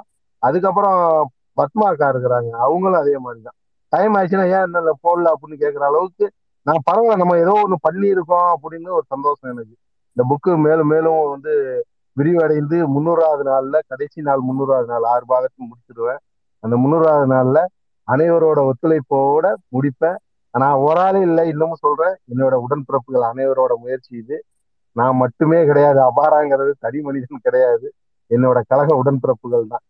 நான் எப்பயுமே எந்த இடத்துலையுமே சொல்லுவேன், நான் சண்டைக்காரங்களா இருந்தாலும் என் உடன்பிறப்புகளை வந்து எந்த இடத்துல நான் விட்டு கொடுக்க மாட்டேன். நாங்கள் நேருக்கு நேரம் சண்டை போட்டுக்குவோம், அடுத்த இடத்துல எங்கேயுமே விட்டு கொடுக்க மாட்டோம். அதே மாதிரி எனக்கு எல்லா விதத்துலையும் உதவி பண்ணிட்டு இருக்கிற எங்க அடாவடி குரூப்ஸ் தான் பெரிய விஷயம். அதுல இருக்கிறவங்க எல்லாம் வந்து நாங்க இங்க வெளியில தெரியாது, இங்க பேசுக்கும் வரமாட்டாங்க. ஆனா அவங்க வந்து நிறைய விஷயம் சொல்லுவாங்க. அதே மாதிரி கழுகு அண்ணன் வந்து எவ்வளவு இது இருந்தாலும் என்னையோட 300வது நாள் இல்லை, என் வாழ்க்கை இருக்கிற வரைக்கும் என் கூட இருப்பாருன்னு ஒரு நம்பிக்கையோட என்னுடைய உரையை முடித்துக் கொள்கிறேன். சாரி குறுக்கிட்டதுக்கு மன்னிக்கணும். 2 பேரை நான் மிஸ் பண்ணிக்கிட்டேன். ஒண்ணு வந்து கழுகு அண்ணா படிச்சதுக்காக வந்து அதை ஒரு சின்ன ரீவைண்ட் பண்ணி அதுக்கு ஒரு சம்மரி கொடுப்பாங்க, இந்த இதெல்லாம் நடந்தது, அதை தரவுகளோட அந்த ஃபிங்கர் டிப்ஸ்ல வச்சு கொடுப்பாங்க. அது எப்படின்னு சொல்லிக்கிட்டு இன்ன வரைக்கும் எனக்கு தெரியாது. அண்ட் இந்த நெஞ்சுக்கு நீதி இந்த புத்தகத்து வாசிப்புல எனக்கு தெரிஞ்சு ஒரு பெஸ்ட், இதுக்குமே ஒரு பெஸ்ட் இருக்காது அப்படின்னு சொன்னா, இன்னைக்கு கலைஞரை பழிச்சுக்கிட்டு இருக்கிற இடத்துல வந்து அவருடைய உண்மையான எண்ணம் என்ன அப்படிங்கிறத தெரிஞ்சுக்கிட்டு ஒரு ஈழத்து பெண்மணி எங்களுடைய சாரலக்கா அவங்களுக்கு வந்து உண்மையிலேயே வந்து என்னுடைய மனமார நன்றியை சொல்றேன். அவங்க வந்து பலகள்ல நம்ம கலைஞரை பத்தி சொல்லியிருக்கிறாங்க. அதே மாதிரி இந்த புத்தக வாசிப்புல வந்து அவர்களுடைய பங்கும் வந்து அளப்பெரியது. அதனால அவங்களுக்கும் என்னுடைய நன்றிகளை சொல்லிடுறேன். இந்த இவங்க 2 பேரே நான் மறந்துக்கிட்டேன். So I am sorry for it. Thank you. Thank you so much. மிக்க நன்றி கோலப்பன் சார். அடுத்து திராவிட தமிழன் வந்திருக்காரு, பாலமுருகன் சார் இருக்காங்க. சிராஜ் பாய், நீங்களும் பேசவே இல்லை இன்னும். இந்த கோலப்பன் சாருக்கு மட்டும் ஒரு இது சொல்லிக்கிறேன். கோலப்பன் சார், ஆக்சுவலா நான் வந்து ஸோ அந்த வந்து சொல்லிட்டு போனதோட சரி, அதுக்கப்புறம் வந்து நம்மளோட சப்போர்ட்டுன்னு ஒண்ணுமே பண்ணல. நான் அதை உண்மையா வெளிப்படையா ஒத்துக்கணும். வந்து பாராட்டுறதோட இருக்கிறமே தவிர அவரை மோட்டிவேட் பண்றதை தாண்டி நம்ம எதுவுமே செய்யல. ஆனா அது முழுக்க முழுக்க முழுக்க அபாராக்கும் அந்த டீமுக்கும் தான் வந்து அந்த பாராட்டுகள் போய் சேரணும் அப்படிங்கிறத என்ன சொல்றது, அப்படியே போகும்போது அந்த காத்துவாக்கில் நமக்கு ஒரு வீசிட்டு போறாங்க இல்லையா, அந்த மாதிரி சொல்லிட்டு போறாங்க. ஆனா அந்த உழைப்புக்கு சொந்தக்காரர்கள் வந்து அந்த டீம் மட்டும்தான் அப்படிங்கிறத சொல்லிக்கணும்னு நினைச்சேன். நன்றி கோலப்பன் சார். அப்புறம் உங்க டிஎம் கொஞ்சம் பாத்தீங்கன்னா நல்லா இருக்கும். கண்டிப்பா கண்டிப்பா.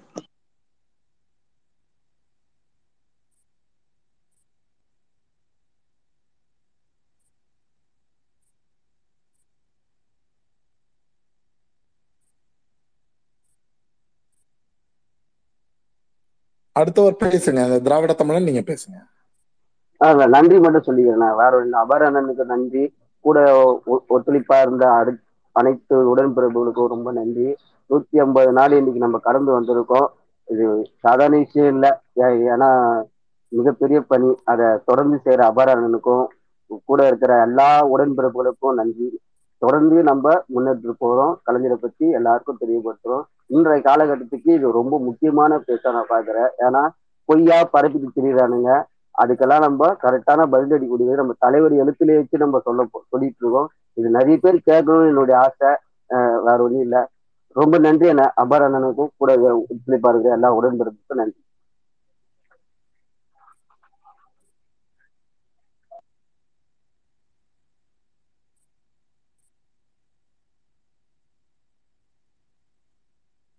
ஓகே, ஹோஸ்ட் 2 பேரும் பிஸியா இருக்காங்கன்னு நினைக்கிறேன். இல்ல இல்லைங்க, ரங்கராஜன் சார் நீங்க மைக்கு முன்னே வாங்குனீங்க, பேசுறீங்க. தேங்க்யூ. எனக்கு மைக் கொடுத்தது ரொம்ப தேங்க்யூ.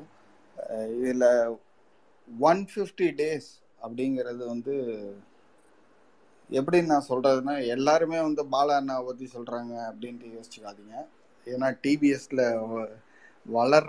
வளர்றவங்க நாங்கள். ஸோ அதில் ஒரே ஒரு விஷயம் வந்து பாலா அண்ணா எப்போதுமே சொல்லுவார், 1000 ஐடியும் கொடுப்போம். தினைக்குமே வந்து ஒரு 4-5 ஐடியா, இதை பண்ணலாம் அதை பண்ணலாம் அதை பண்ணலாம். ஒரே ஒரு விஷயந்தான் சொல்லுவார், 50 நாளைக்கு நீ இதை பண்ணி காமி, அதுக்கப்புறம் நான் ஒத்துக்கிறேன். இது வந்து சஸ்டெயினபிள் ஐடியா அப்படிங்கிறது. ஸோ அந்த விஷயத்தில் வந்து 150 days நீங்கள் கொண்டு போயிட்டீங்க அப்புறம். ஸோ 150 daysங்கிறது சாதாரண விஷயமே கிடையாது. கன்சிஸ்டண்ட்டாக எஃபர்ட்டை வந்து கன்சிஸ்டண்ட்டாக கொண்டு போனதுங்கிறது வந்து இட் இஸ் சிம்பிளி சூப்பர். என்னோட விஷஸ் என்றைக்குமே உங்களுக்கு நான் வந்து பேக் போனாக இருப்பேன். நான் உங்களுக்கு ஹெல்ப் பண்ணுவேன். தேங்க்யூ.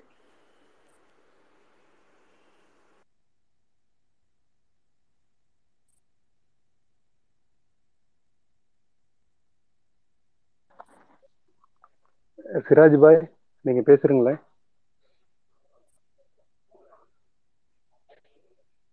கணேசன்.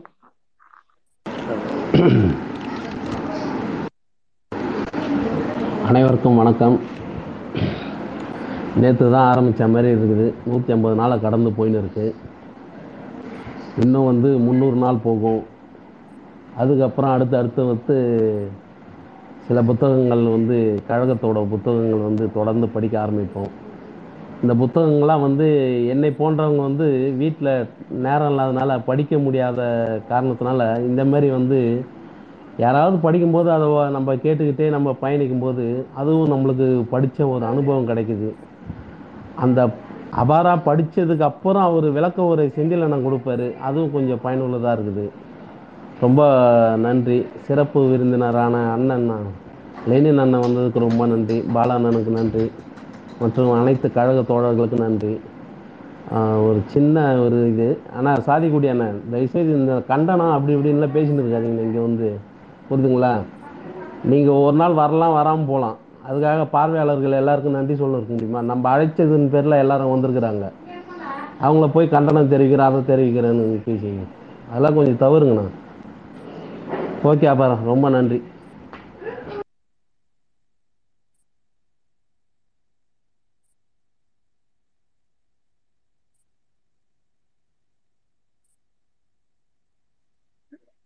பாலகுமாரன்,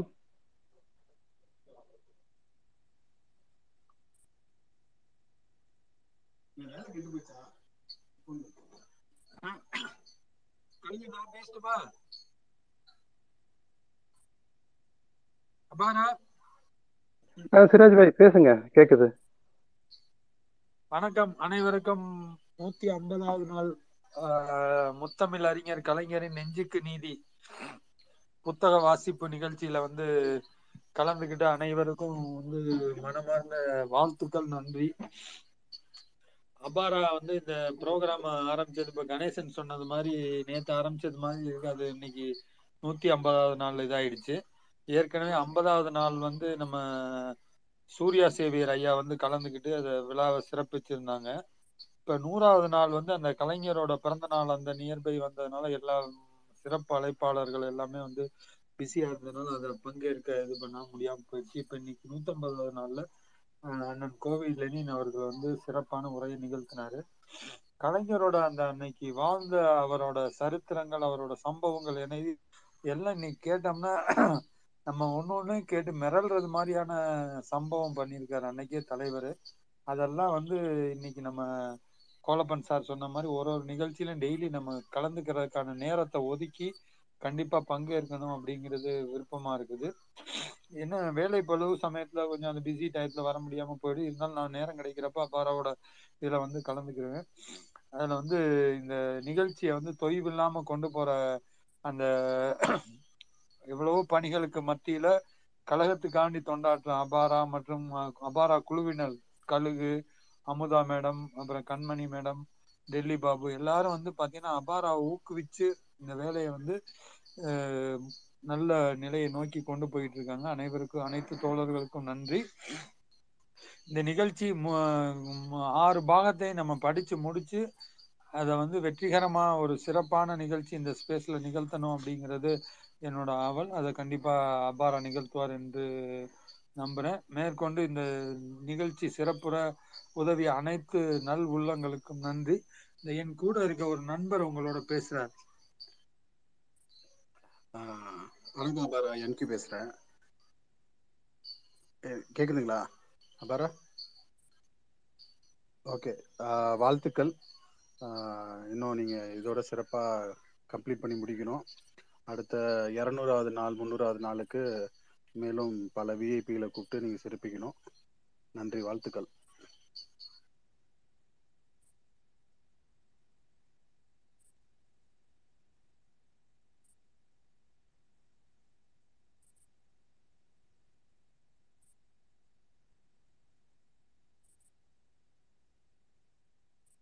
பாலகுமாரன்.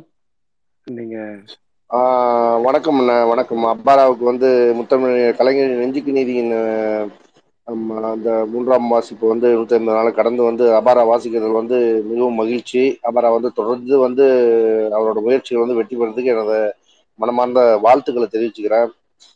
இன்னைக்கு நிறைய பேர் நம்ம சிறப்பு விருந்தினா அண்ணன் கோவி லெனின் அவர்களுக்கும் சிறப்பு விருந்தினா கலந்துகிட்ட அனைவருக்கும் எனது நன்றிய வாழ்த்துக்களை தெரிவிச்சுட்டு ஒரு சுருக்கமான விஷயத்த நான் பதிவு கொண்டேன்னு நினைக்கிறேன்.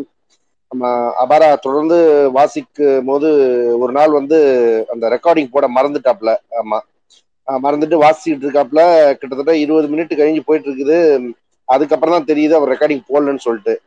அது அந்த வாசிப்பு அந்த டைம் முடிஞ்சதுக்கு அப்புறமும் அதுக்கப்புறம் அது ரெக்கார்டிங் போடல, அது பதிவாகாது அப்படின்னு சொல்லிட்டு அதுக்கப்புறம் தனியா ஒரு லேட் நைட்ல ஒரு 9-10 மணிக்கு மேல திருப்பி அது ஒரு ரெக்கார்டிங் ஸ்பேஸ் போட்டு அந்த நேரத்துல யாருமே இல்லாத நேரத்துல கூட அவர் தனியா அந்த ரெக்கார்டிங் ஸ்பேஸை போட்டு முடிச்சாரு. ஏன்னா அது அதை எவ்வளவு அவர் அதை உளமார்ந்து, அதாவது ஒருத்தவங்க விரும்பி அவருக்குள்ள கலைஞர் இருக்காரு. ஆமா, இதோட வெளிப்பாடு தான் அது. அது அதுக்காகவே அபாராக்கு முதல்ல ஒரு நன்றி வாழ்த்துக்கையும் தெரிஞ்சுக்கிறேன். ஏன்னா டக்குன்னு எவ்வளவோ வேலைக்கு மத்தியிலையும் தொடர்ந்து ஒரு வேலையை ஒரு கண்டினியூட்டியா செய்யணுங்கிறது ரொம்ப கஷ்டம். ஆமா, ஒரு 10-15 நாள் தான் நான் வந்திருப்பேன். அதுக்கப்புறம் என்னால் வர முடியாத பல சூழல்களுக்கு வேலை காரணமாக தொடர்ந்து அவருக்கு ஊக்கம் தரதுல நம்ம கழுகு அண்ணா இருக்கட்டும், சிராஜ் அண்ணா, பிடியண்ணன், கணேசன் அண்ணா, இப்படி இருக்கிற நம்ம குழுவில் அனைவருக்குமே அதை இப்போ சொல்ல போனா தம்பி பப்பிக்குட்டி சொல்லிட்டு போனாப்புல. ஆமா, அது இடையில சகோதரி கண்மணி, அர்ச்சனா, அமுதா அப்படின்னு இருக்கிற எல்லாருமே அவருக்கு ஊக்கமும் வாக்கமும் அளிக்கிற அண்ணன் டெல்லி அண்ணன் இப்ப கொஞ்ச நாளைக்கு முன்னாடி கூட அதை ஸ்பாட்டிஃபைல போடுறது கூட அதுக்கான முயற்சி எல்லாம் எடுத்து டெல்லி அண்ணன் அந்த வேலையை பண்ணிட்டு இருந்தாரு. தொடர்ந்து அவருக்கு ஊக்கமும் வாக்கம் அளிக்கிற அனைத்து கழக உறவுகளுக்கும் நண்பர்களுக்கும் எனது வாழ்த்துக்களை தெரிவிச்சுக்கிறேன். முக்கியமா இந்த நேரத்துல டிபிஎஸ் பாலா அண்ணன், பிரகாஷ் அண்ணன், சிராஜ் அண்ணன், இப்படி இருக்கிற எல்லாருக்குமே தொடர்ந்து அவருக்கு ஒரு உந்துதலா எல்லாரும் கொடுக்குற அனைவருக்கும் எனது நன்றியை தெரிவிச்சுக்கிறேன். நன்றி அபாரா, வாழ்த்துக்கள். தொடர்ந்து உங்களோட அனைத்து முயற்சிகளுக்கும் கண்டிப்பா நாங்க உறுதுணையை உங்க கூட இருப்போம். நன்றி அபாரா, வாழ்த்துக்கள் அபாரா.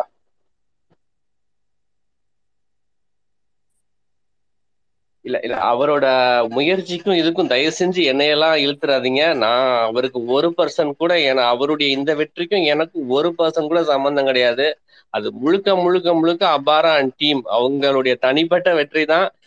நான் போய், அதாவது பல பேர் கான்ஸ்டன்டா வந்தாங்க, என்னால வர முடியல. எப்பயாவது வந்துட்டு போற அந்த ஒரு வேலையை மட்டும்தான் பண்ணேன். அதை தாண்டி நான் it full credit goes to அபாரா and team மட்டும்தான். Thank you Prakash sir. இன்னொரு சொல்லிக்கிறேன், எப்ப பார்த்தாலும் அதை பார்த்த அடுத்த செகண்டு நீங்க அந்த ஸ்பேஸை உடனே நீங்க ட்விட்டர் ரீட்வீட் பண்றதும் நீங்க ட்விட்டர் போடுறதும் மற்றவங்கிட்ட கொண்டு போய் சேர்க்கிறீங்களா, அதுலயே நீங்க மிக பெரும் துணையா இருக்குங்கிறது நான் சொல்லிக்கிறேன். ஏன்னா நீங்க அப்படி கடந்தெல்லாம் போக முடியாது, நாங்க அப்படி விட மாட்டோம்.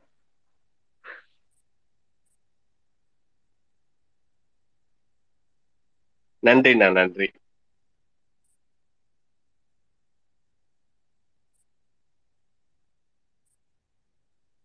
அமுதா மேடம், தேர்தல்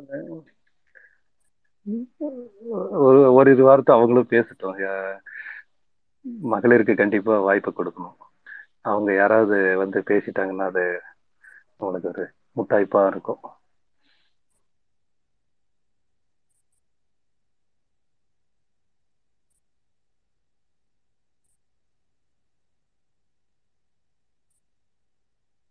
ஓகே, அவங்க பிஸியா இருக்கலாம்.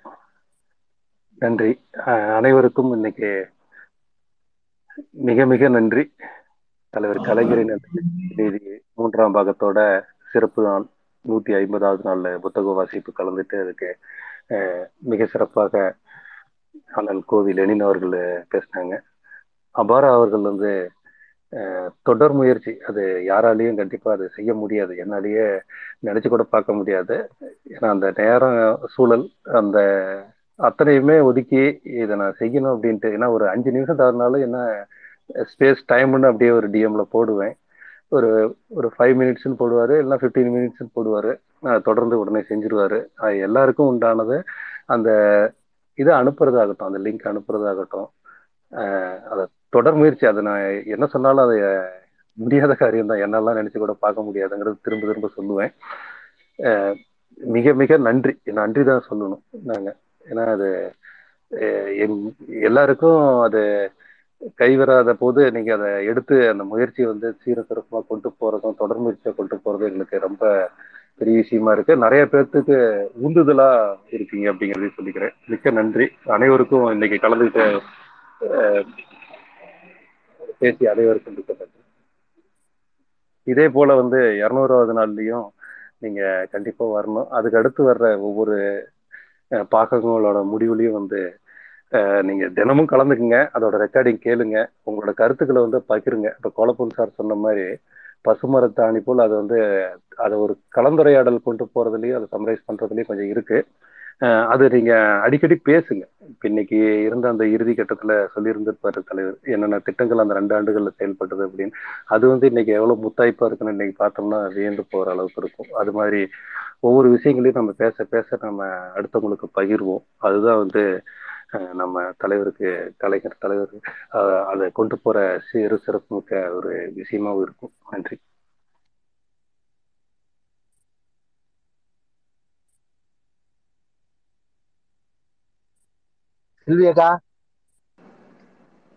வாழ்த்துக்கள் அபாரா. ஆக்சுவலி நான் அந்த ஸ்பேஸ் ஃபுல்லாக கேட்டுட்டு இருந்தேன். நான் ட்ரெயின்ல வந்ததுனால நான் பேசினா டிஸ்டர்பன்ஸா இருக்கும்னு சொல்லிட்டு தான் நான் மேல வரல. இப்பதான் மதுரையில ட்ரெயின் நிக்குது, சரி வந்து நம்மளும் ஒரு வாழ்த்துக்கள் சொல்லிட்டு போவோம் தான் மேல வந்தேன். ரொம்ப ரொம்ப ரொம்ப சந்தோஷம். நீ வந்து ஒரு ஒரு நல்ல ஒரு காரியம், ஒரு வாழ்நாள் முழுமைக்கும் நினைவுக்கு வைக்கிற மாதிரி ஒரு நல்ல காரியம் பண்ணிட்டு இருக்க. அதை கண்டிப்பா பண்ணு, விட்டுறவே விட்டுறாது, அவ்வளவுதான். அதாவது நமக்கு ஒரு வழி தெரிஞ்சிச்சுன்னா அந்த வழியை வந்து கப்புன்னு பிடிச்சுக்கணும், அதுதான். ரெண்டாவது நான் சொல்லணும்னு நினைச்சது வந்து கோவி லெனின் சார் பேசுறப்ப, அவங்கதான் பேசுறப்பன்னு நினைக்கிறேன், அவங்க வந்து சொன்னாங்க உங்களில் ஒருவன் பத்தி பேசுங்க அப்படின்னு சொன்னாங்கன்னு நினைக்கிறேன். ஆக்சுவலி நான் வந்து உங்களின் ஒருவன் புக்கு வந்தப்பே நான் படிச்சுட்டேன், படிச்சு முடிச்சு அதை பத்தி நான் நிறைய ஃபேஸ்புக்ல எழுதிருந்தேன். பட் அதை நம்ம ட்விட்டர் ஸ்பேஸ்ல பேசல. அடுத்த வாரம் டைம் இருந்துச்சுன்னா சும்மா அட்லீஸ்ட் அந்த புக்ல என்னதான் இருக்குங்கிற ஒரு தலைப்புகள் மட்டுமாச்சும் நம்ம வந்து ஸ்பேஸ் எல்லாம் யாராச்சும் ஸ்பேஸ் போட்டிங்கன்னா கூப்பிடுங்க. ஏன்னா எனக்கு ஸ்பேஸ் போட்டுட்டே பேசுறது வந்து ரொம்ப கஷ்டம் எனக்கு. ஏன்னா ஸ்பீக்கராக இருந்தால் எனக்கு பேசுறது ஈஸி. அந்த ஒரு இதுதான் நான் வேண்டுகோள் வச்சுக்கிறேன். ஏதாச்சும் ஒரு நாள் டைம் கொடுங்க, நெக்ஸ்ட் வீக்ல திரும்பி ஊருக்கு போன பிறகு. ஸோ ரொம்ப ரொம்ப சந்தோஷம், இவ்வளோ பேர் கூட இருக்கீங்க அப்படின்னு நினைக்கிறதே வந்து ஹாப்பியா இருக்கு. அதாவது திடீர்னு யாருமே தெரியாம ஒரு ட்விட்டர் ஸ்பேஸ்குள்ள வந்து ஒரு விஷயம் இனிஷியேட் பண்ணி அதோட லைக் மைண்டட் பீப்புள்லாம் கூட வந்து அது ஒரு பெரிய ஒரு விஷயம் மாதிரி. எந்த ஒரு பெரிய செயலுமே ஒரு சிறிய ஒரு அடியில் மட்டும்தான் தொடங்கும் அப்படிங்கறதுதான். நீங்க ஒரு அடி எட்டி வச்சிருக்கீங்க. இது இன்னும் நமக்கு நிறைய காலங்கள் இருக்கு, வருடங்கள் இருக்கு, நிறைய பேசணும், பேச வேண்டிய விஷயங்கள் வந்து நிறைய இருக்கு அப்படிங்கிறதே நான் முடிவு பண்ணிட்டு எனக்கும் வாய்ப்பு கொடுத்த எல்லாருக்குமே எல்லாருமே நிறைய சொல்றீங்க. கண்டிப்பா எல்லாருமே எவ்வளவு தூரம் இணைஞ்சு பணியாற்ற முடியுமோ அவ்வளவு தூரம் நம்ம இணைந்து வந்து பணியாற்றுவோம் அப்படிங்கிறத சொல்லிட்டு ரொம்ப நன்றி. ரொம்ப நேரமே பேசிட்டு இருக்கீங்க. சோ நான் இதோட முடிச்சுக்கிறேன். தேங்க்யூ.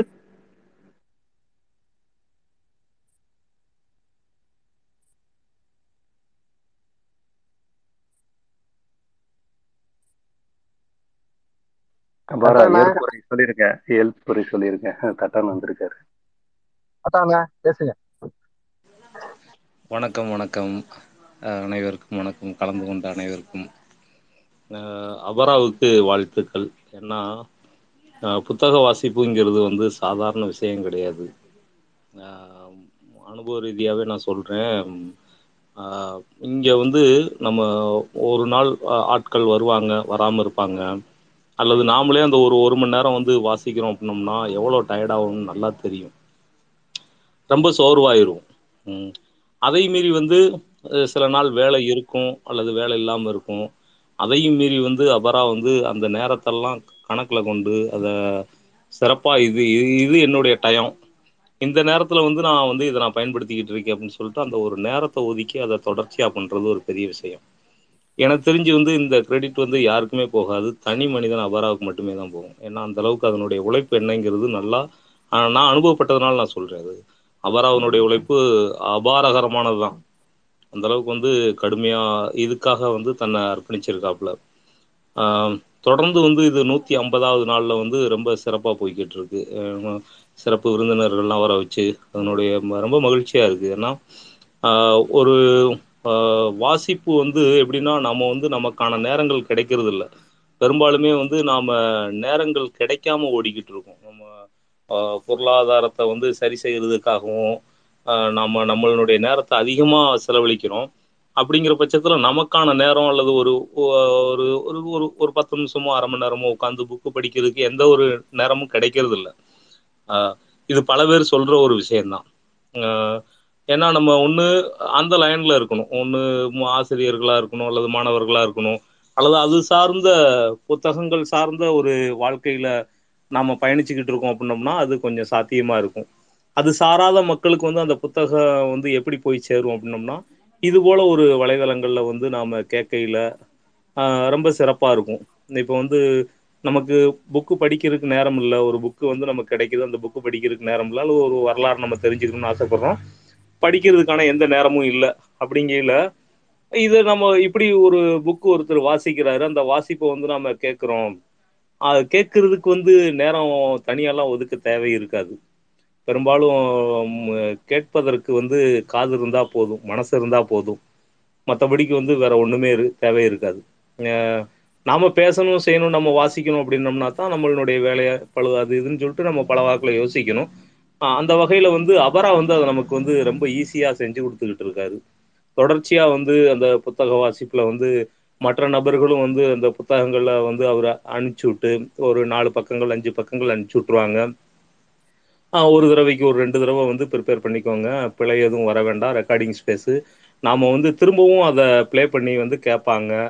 அந்த புத்தகங்கள் அவங்ககிட்ட போகையில் வந்து எந்த பிழையும் இல்லாமல் போகணும் அப்படின்னு சொல்லிட்டு நினைக்கிற அந்த ஒரு விஷயம் வந்து நான் ரொம்ப பாராட்டுக்குரிய ஒரு விஷயம். என்னென்னா எனக்கு நல்லா தெரியும், அவரா வந்து 3ஆம் பாகம் வந்து புத்தகம் கிடைக்கல அப்படிங்கையில் வந்து என்ன மாதிரி தவிச்சாப்புல அப்படின்னு நல்லா தெரியும்.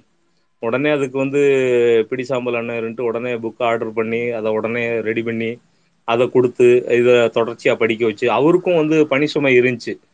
அவரும் அந்த சமயத்தில் வந்து அந்த புக்கெல்லாம் அதை எப்படி இது பண்ணி கொடுக்குறது அப்படின்னு சொல்லிட்டு கொஞ்சம் திணறிட்டு தான் இருந்தாங்க. ஆனால் அந்த புத்தக வாசிப்பு நாட்கள் வந்து எங்கேயுமே பிரேக் ஆகலை.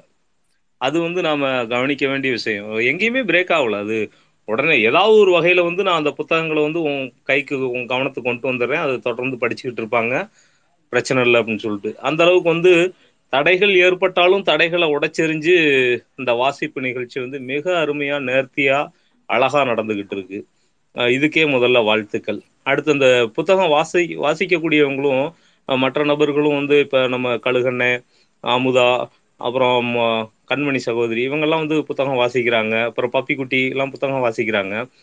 இவங்களுக்கும் வந்து தன்னுடைய நேரங்களை ஒதுக்கி இதுக்காக அவங்க தயாராகிட்டு வந்து வாசிக்க ஆரம்பிக்கிறாங்க பார்த்தீங்களா. அதுக்கும் வந்து வாழ்த்துக்கள்.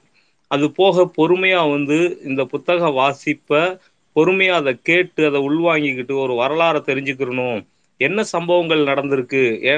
நம்ம வந்து கலைஞர் அவருடைய வாலிப வயசில் வந்து நம்ம இல்லை, அப்போ நாம் பிறக்கலை. அப்போ அந்த சமயத்தில் உள்ள அரசியல் நிகழ்வுகள் எப்படி இருந்துச்சு, அரசியலினுடைய அந்த அந்த மாநிலங்களினுடைய குளறுபடிகள் எப்படி இருந்துச்சு, அதை எப்படி சீர் செஞ்சாங்க, மற்ற நபர்களினுடைய அரசியல்வாதிகளினுடைய அந்த வாழ்க்கையும் எப்படி இருந்துச்சு அப்படின்னு சொல்லிட்டு தெரிஞ்சுக்கிறதுக்கு ஒரு மிகப்பெரிய ஒரு வழிகாட்டல் வந்து இந்த புத்தக வாசிப்பாக இருக்குது.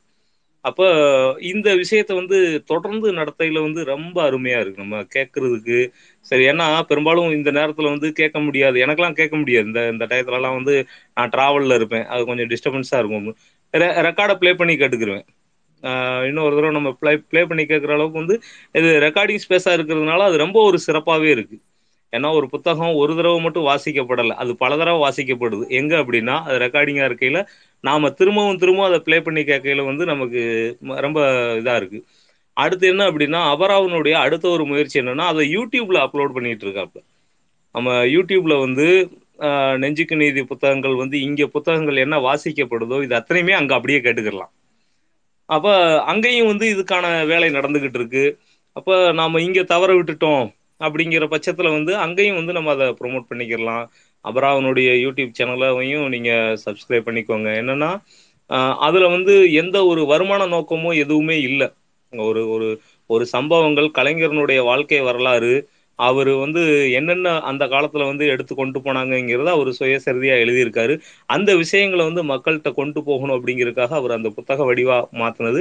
அதை வந்து நாம் திரும்ப படிக்கிறதுக்கான வாய்ப்புகள் கிடைக்கிறவங்களுக்கு வந்து கிடைக்காதவங்களுக்கும் கூட வந்து அது கொண்டு போகிறதுக்கு ஒரு மிக எளிய வழியை வந்து வலைதளம் செஞ்சு கொடுத்துருக்கு. அப்போ அதை வந்து மிக நேர்த்தியாக வந்து அபரா பயன்படுத்திக்கிட்டு இருக்காரு. அதனால் அபரா இது தொடர்ந்து வந்து நடக்கணும், எல்லா புத்தகங்களையும் வந்து நாம் கேட்கணும். ரொம்ப வாழ்த்துக்கள். அதே போல் மற்ற புத்தக வாசிப்பாளர்களுக்கும் வாழ்த்துக்கள். இதை வந்து தொடர்ச்சியாக நீங்கள் வந்து ஒரு விஷயத்த பேசிக்கிட்டு இருக்கையிலே வந்து அடாவடி குரூப்ஸ் வந்து உங்களுக்கு ஃபுல்லாக சப்போர்ட் பண்ணாங்க அப்படின்னீங்க.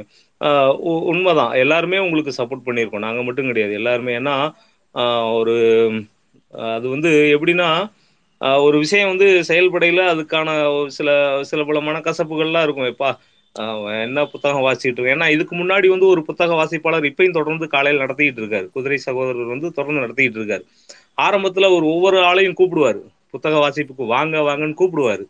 ஆனால் ஒரு சிலர் மட்டும்தான் உட்காந்துருப்பாங்க, விரல் விட்டு எண்ணக்கூடிய ஒரு 3 நபர்களோ 4 நபர்களோ தான் உட்காந்துக்கிட்டு இருப்பாங்க. தொடர்ந்து அவர் வாசிக்கிட்டு இருந்தார். இன்னைக்கு அவர் வந்து அதை சிறப்பாக நடத்திக்கிட்டு இருக்காரு. ஏன்னா அந்த புத்தக வாசிப்பினுடைய அருமை என்னங்கிறது வந்து நல்லா தெரியும். அது புத்தகங்களை விரும்பக்கூடியவங்களுக்கு வந்து அது ஒரு மிகப்பெரிய என்ன சொல்றது அப்படின்னா ஒரு பரிசுன்னு தான் நான் சொல்லுவேன். ஏன்னா அவங்களுக்கு வந்து அரிய பரிசு அது. ஏன்னா நமக்கெல்லாம் வந்து புத்தகங்கள் கிடைக்கிறது இல்லை. பெரும்பாலும் வந்து புத்தக கண்காட்சிகள் எல்லாம் வந்து அதிகமான புத்தகங்கள் வியாபாரம் ஆகாமல் இருக்கு. நான் அந்த லைன்ல இருக்கிறதுனால நல்லா தெரியும்.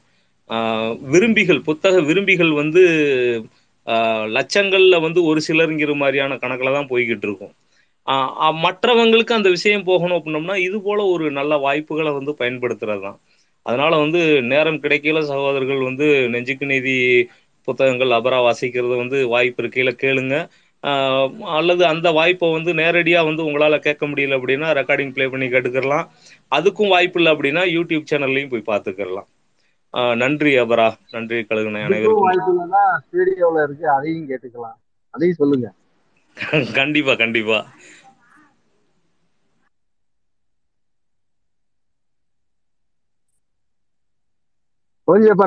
பேசுங்க.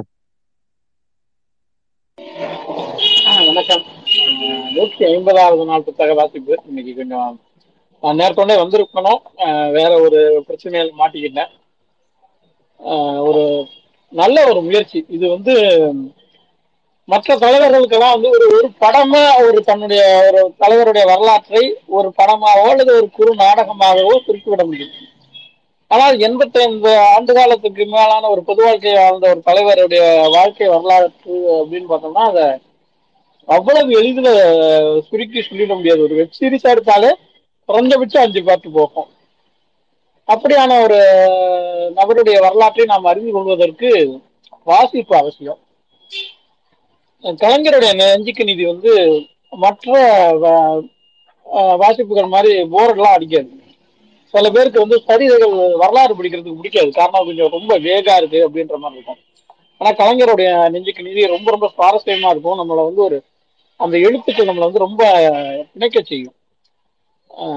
ஒரு ஆண்டு எடுத்துக்கிட்டாருன்னா அந்த ஆண்டுல சர்வதேச அளவுல என்னென்ன நிகழ்வுகள் என்னென்ன சம்பவங்கள் நடந்ததுன்றத ஒரு கோர்வையா அழகா வச்சுக்கிட்டு வர அதுல நிறைய செய்திகள், அதிகமான செய்திகள் நமக்கு கிடைக்கும்.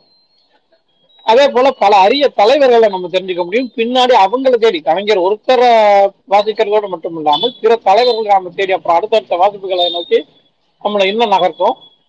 சரி, ஒரு பக்கத்தை வரலாற்று அப்படி நகர்த்துது அப்படின்னா இலக்கியங்களை நோக்கி இன்னொரு பக்கத்தை நகர்த்தும். தொல்காப்பியத்துக்கு உரை எழுதும் போது அது சம்பந்தமான குறிப்புகள் சொல்லும் போது, அதே மாதிரி சங்க இலக்கியம் குறித்தவருடைய உரை, கவியரங்கங்கள் குறித்தவருடைய குறிப்புகள், இதெல்லாம் நம்ம வாசிக்கும் போது நமக்கு அந்த தேடலும் வரும். அரசியல் சார்ந்த சமூக நீதி சார்ந்த புரிதல்களை நமக்கு கொடுக்கும் போது அதை நோக்கிய பயணத்தை மேற்கொள்வோம். இப்படி அவரோட பன்முகத்தன்மை அத்தனையும் நாமளும் பெற முடியும் கலைஞர் ஒருவரை வாசித்தார். அப்படி வாசிக்க முடியல, எனக்கு அவ்வளவு நேரம் இல்லை அப்படின்னா அதுக்கு ஒரு சரியான வழி புத்தக வாசிப்புகளை கேட்பது. ஒரு ஆடியோ புக்காக அது கிடைக்காதா அப்படின்னு பல பேர் இயங்கிக்கிட்டு இருக்கக்கூடிய ஒரு புத்தகத்துல நெஞ்சுக்கு நீதியும் ஒன்று. அபாரா அது எந்த விதமான ஒரு சுய நலம் சார்ந்து இல்லாமல் முழுக்க முழுக்க கழகத்திற்காகவும் தலைவர் கலைஞர்கள் அன்பிற்காகவும் மட்டுமே அதனை செய்து கொண்டிருக்கிறார். யூடியூப்ல மட்டும் இல்ல, இப்போ ஸ்பாட்டிஃபை பாட்காஸ்ட்லாம் வர்றது, அதோட லிங்க் இன்னும் தெரியல. அவ்வாறு அது கொஞ்சம் அதையும் கொஞ்சம் பகிர்ந்துருங்க. யூடியூப் பெரும்பாலும் சப்ஸ்கிரைப் பண்ணிட்டோம், ஸ்பாட்டிஃபையும் சப்ஸ்கிரைப் பண்ணணும், அதுலையும் கேளுங்க. எல்லாருக்குமே கலைஞரை ட்ரெண்ட் பண்றோம், இதுல அவ்வாறாக ட்ரெண்ட் பண்றதெல்லாம் கிடையாது, கலைஞரை ட்ரெண்ட் பண்றோம்.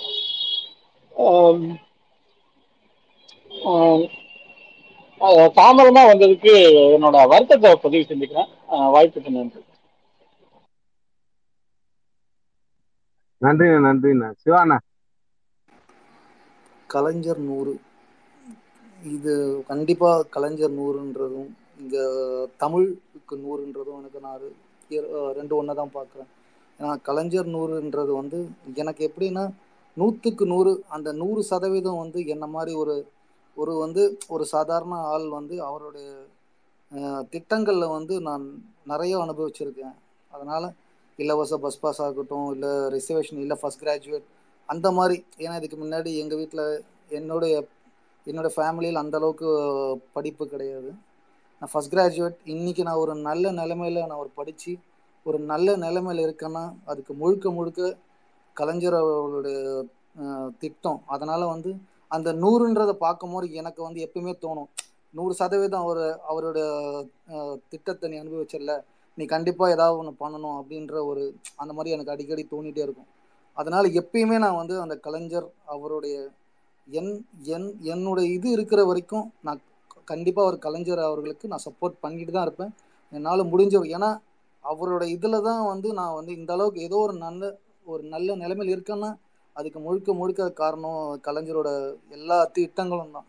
அதே மாதிரி நெஞ்சுக்கு நீதி இது எனக்கு நான் அவருடைய இதில் நானும் ஒரு சிறு இதாக இருக்குன்றது எனக்கு கொஞ்சம் பெருமையாக இருக்குது. ஏன்னா எனக்கு இதுக்கு முன்னாடி எனக்கு புத்தக வாசிப்புன்றது ரொம்ப வருஷம் ஆச்சு. ஏன்னா இந்த லேப்டாப்பு இந்த கம்ப்யூட்டர் வந்ததால் இந்த புக் எடுத்து படிக்கிறன்ற இதே எனக்கு துளியும் கிடையாது. இப்போ அந்த பழக்கமே போயிடுச்சு என்ன மாதிரி ஒரு சாதாரண ஆளுக்கு. ஆனால் அன்றைக்கி அபாரா இந்த மாதிரி இல்லை நீங்கள் படிங்க அப்படின்னு சொல்லி என்கரேஜ் பண்ணி அந்த பிரிண்ட் அவுட்லாம் எனக்கு அனுப்பிச்சு அன்றைக்கி நான் எடுத்து நான் படிக்கும் போது எனக்கு ஒரு சிறு பயம் இருந்தது, நம்ம ஏதாவது ஒரு தப்பாக படிச்சுட்டோமா என்ன ஆகும் அப்படின்ற ஒரு பயம் இருந்தது. ஆனால் அபராவுடைய என்கரேஜ்மெண்ட் நீங்கள் படிங்க, ஒன்றும் இல்லை, நீங்கள் படிங்க, பார்த்துக்கலாம், தப்பாக படித்தா கூட படிங்க அப்படின்னு சொல்லிட்டு அன்றைக்கி அந்த என்கரேஜ்மெண்ட் இருந்தது. அதுக்கப்புறம் நான் அன்றைக்கி ஃபுல்லாக நான் படிச்சுட்டு அந்த நெஞ்சுக்கு நீதியில் நான் படித்தேன். அது அது எனக்கான வெற்றி கிடையாது, அதை சீரீஸ் அபரா மாதிரி ஒரு மனிதனோட வெற்றி தான். ஏன்னா எத்தனை மணி ஆனாலும் 8:45 கரெக்டாக போய் ஸ்பேஸ் போடுவாப்புல, எந்த ஸ்பேஸில் இருந்தாலும் அந்த டைம் கரெக்டாக அவர் இல்லை எனக்கு வேலை இருக்குன்னு 8:45 கிளம்பி போகிறாருன்னா அப்போ நெஞ்சுக்கு நீதி போட போகிறாருன்றது எல்லாருக்குமே தெரியும். சீரியஸாக ஹார்ட் ஒர்க் நவர் ஃபெயில்ஸு. அபராவுக்கு கண்டிப்பாக இது மாதிரி இன்னும் போயிட்டே இருக்கணும். என்ன மாதிரி நிறைய பேர் இருக்காங்க, கொஞ்சம் படிப்பு ரொம்ப நாள் படித்து கொஞ்சம் கேப் விட்டவங்கலாம் அவங்கள மாதிரி என்ன மாதிரி நிறைய பேருக்கு நீங்கள் கண்டிப்பாக ஒரு சான்ஸ் கொடுக்கணும். அவங்களையும் படித்து இந்த நெஞ்சுக்கு நீதி இன்னும் அடுத்த லெவல் கொண்டு போகணும்.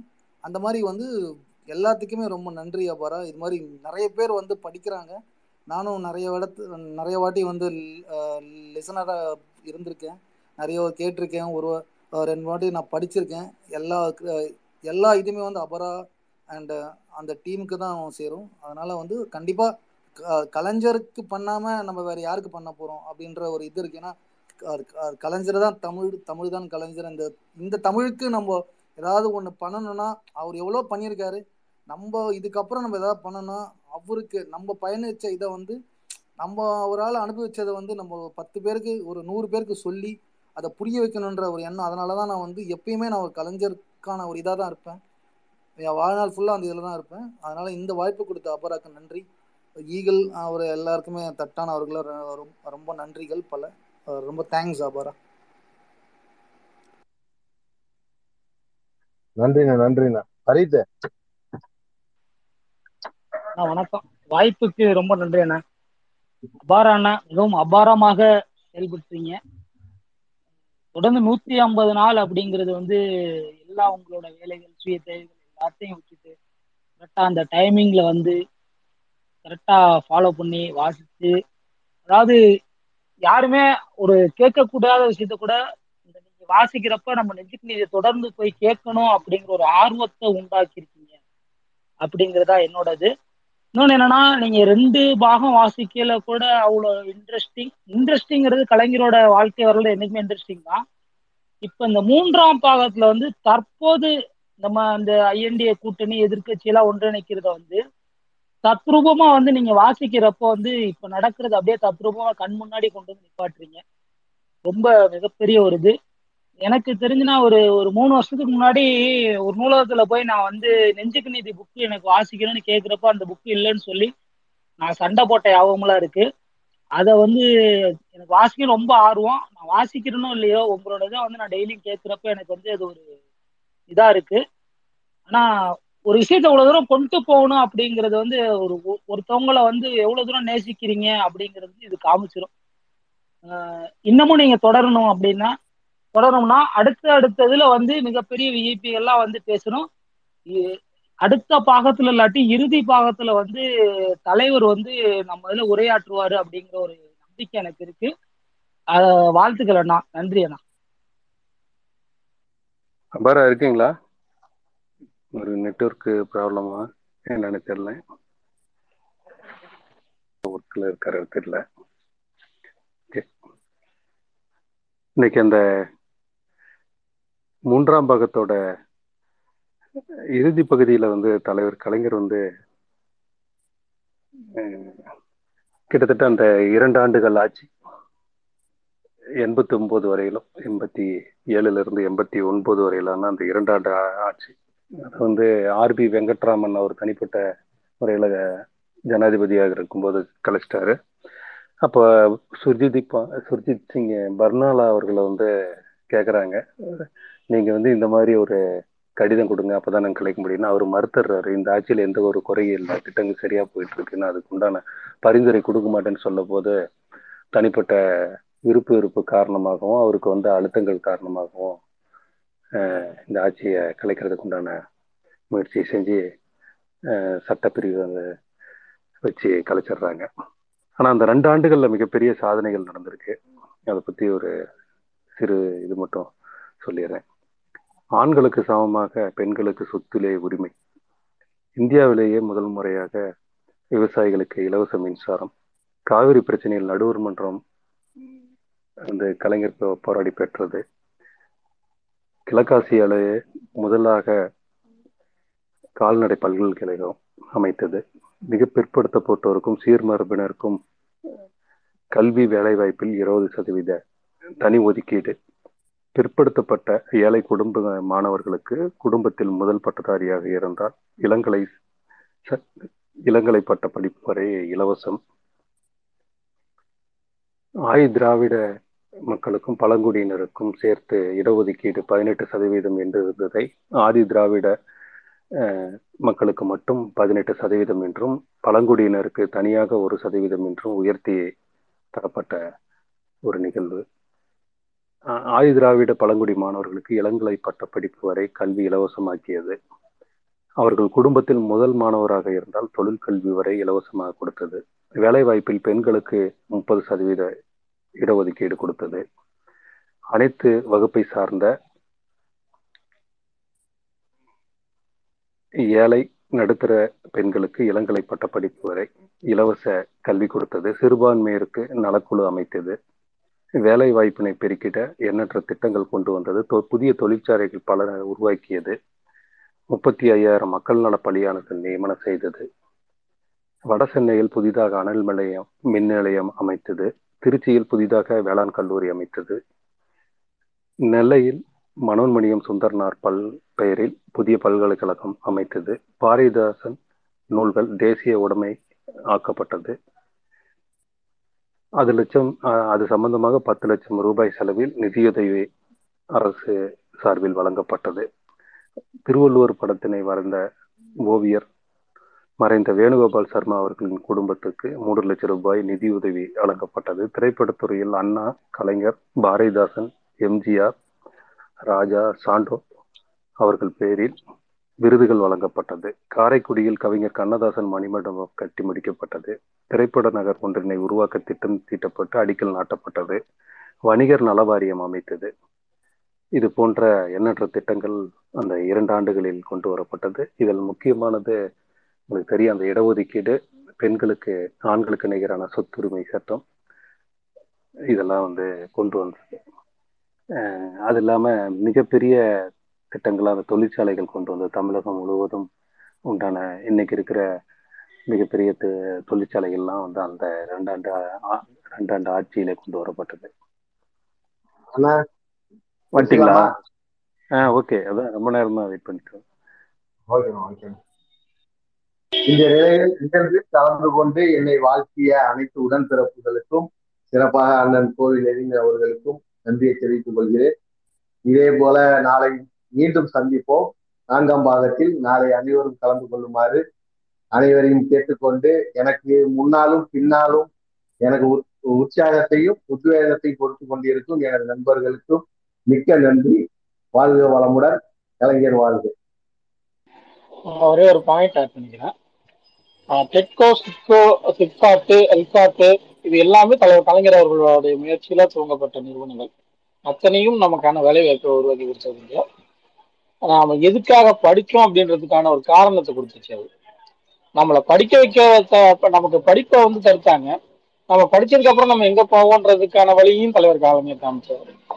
நான் இந்தியா சொல்லும் போது அதை சேர்த்து சொல்லிடுவோம் அப்படின்றது தான். இந்தியா சொல்லும் போது அப்புறம் வேளாண் பல்கலைக்கழகமும் தலைவர் கலைஞர் அவர்கள் தான் முதல்ல கொண்டு வந்தது ஆசியாவிலே.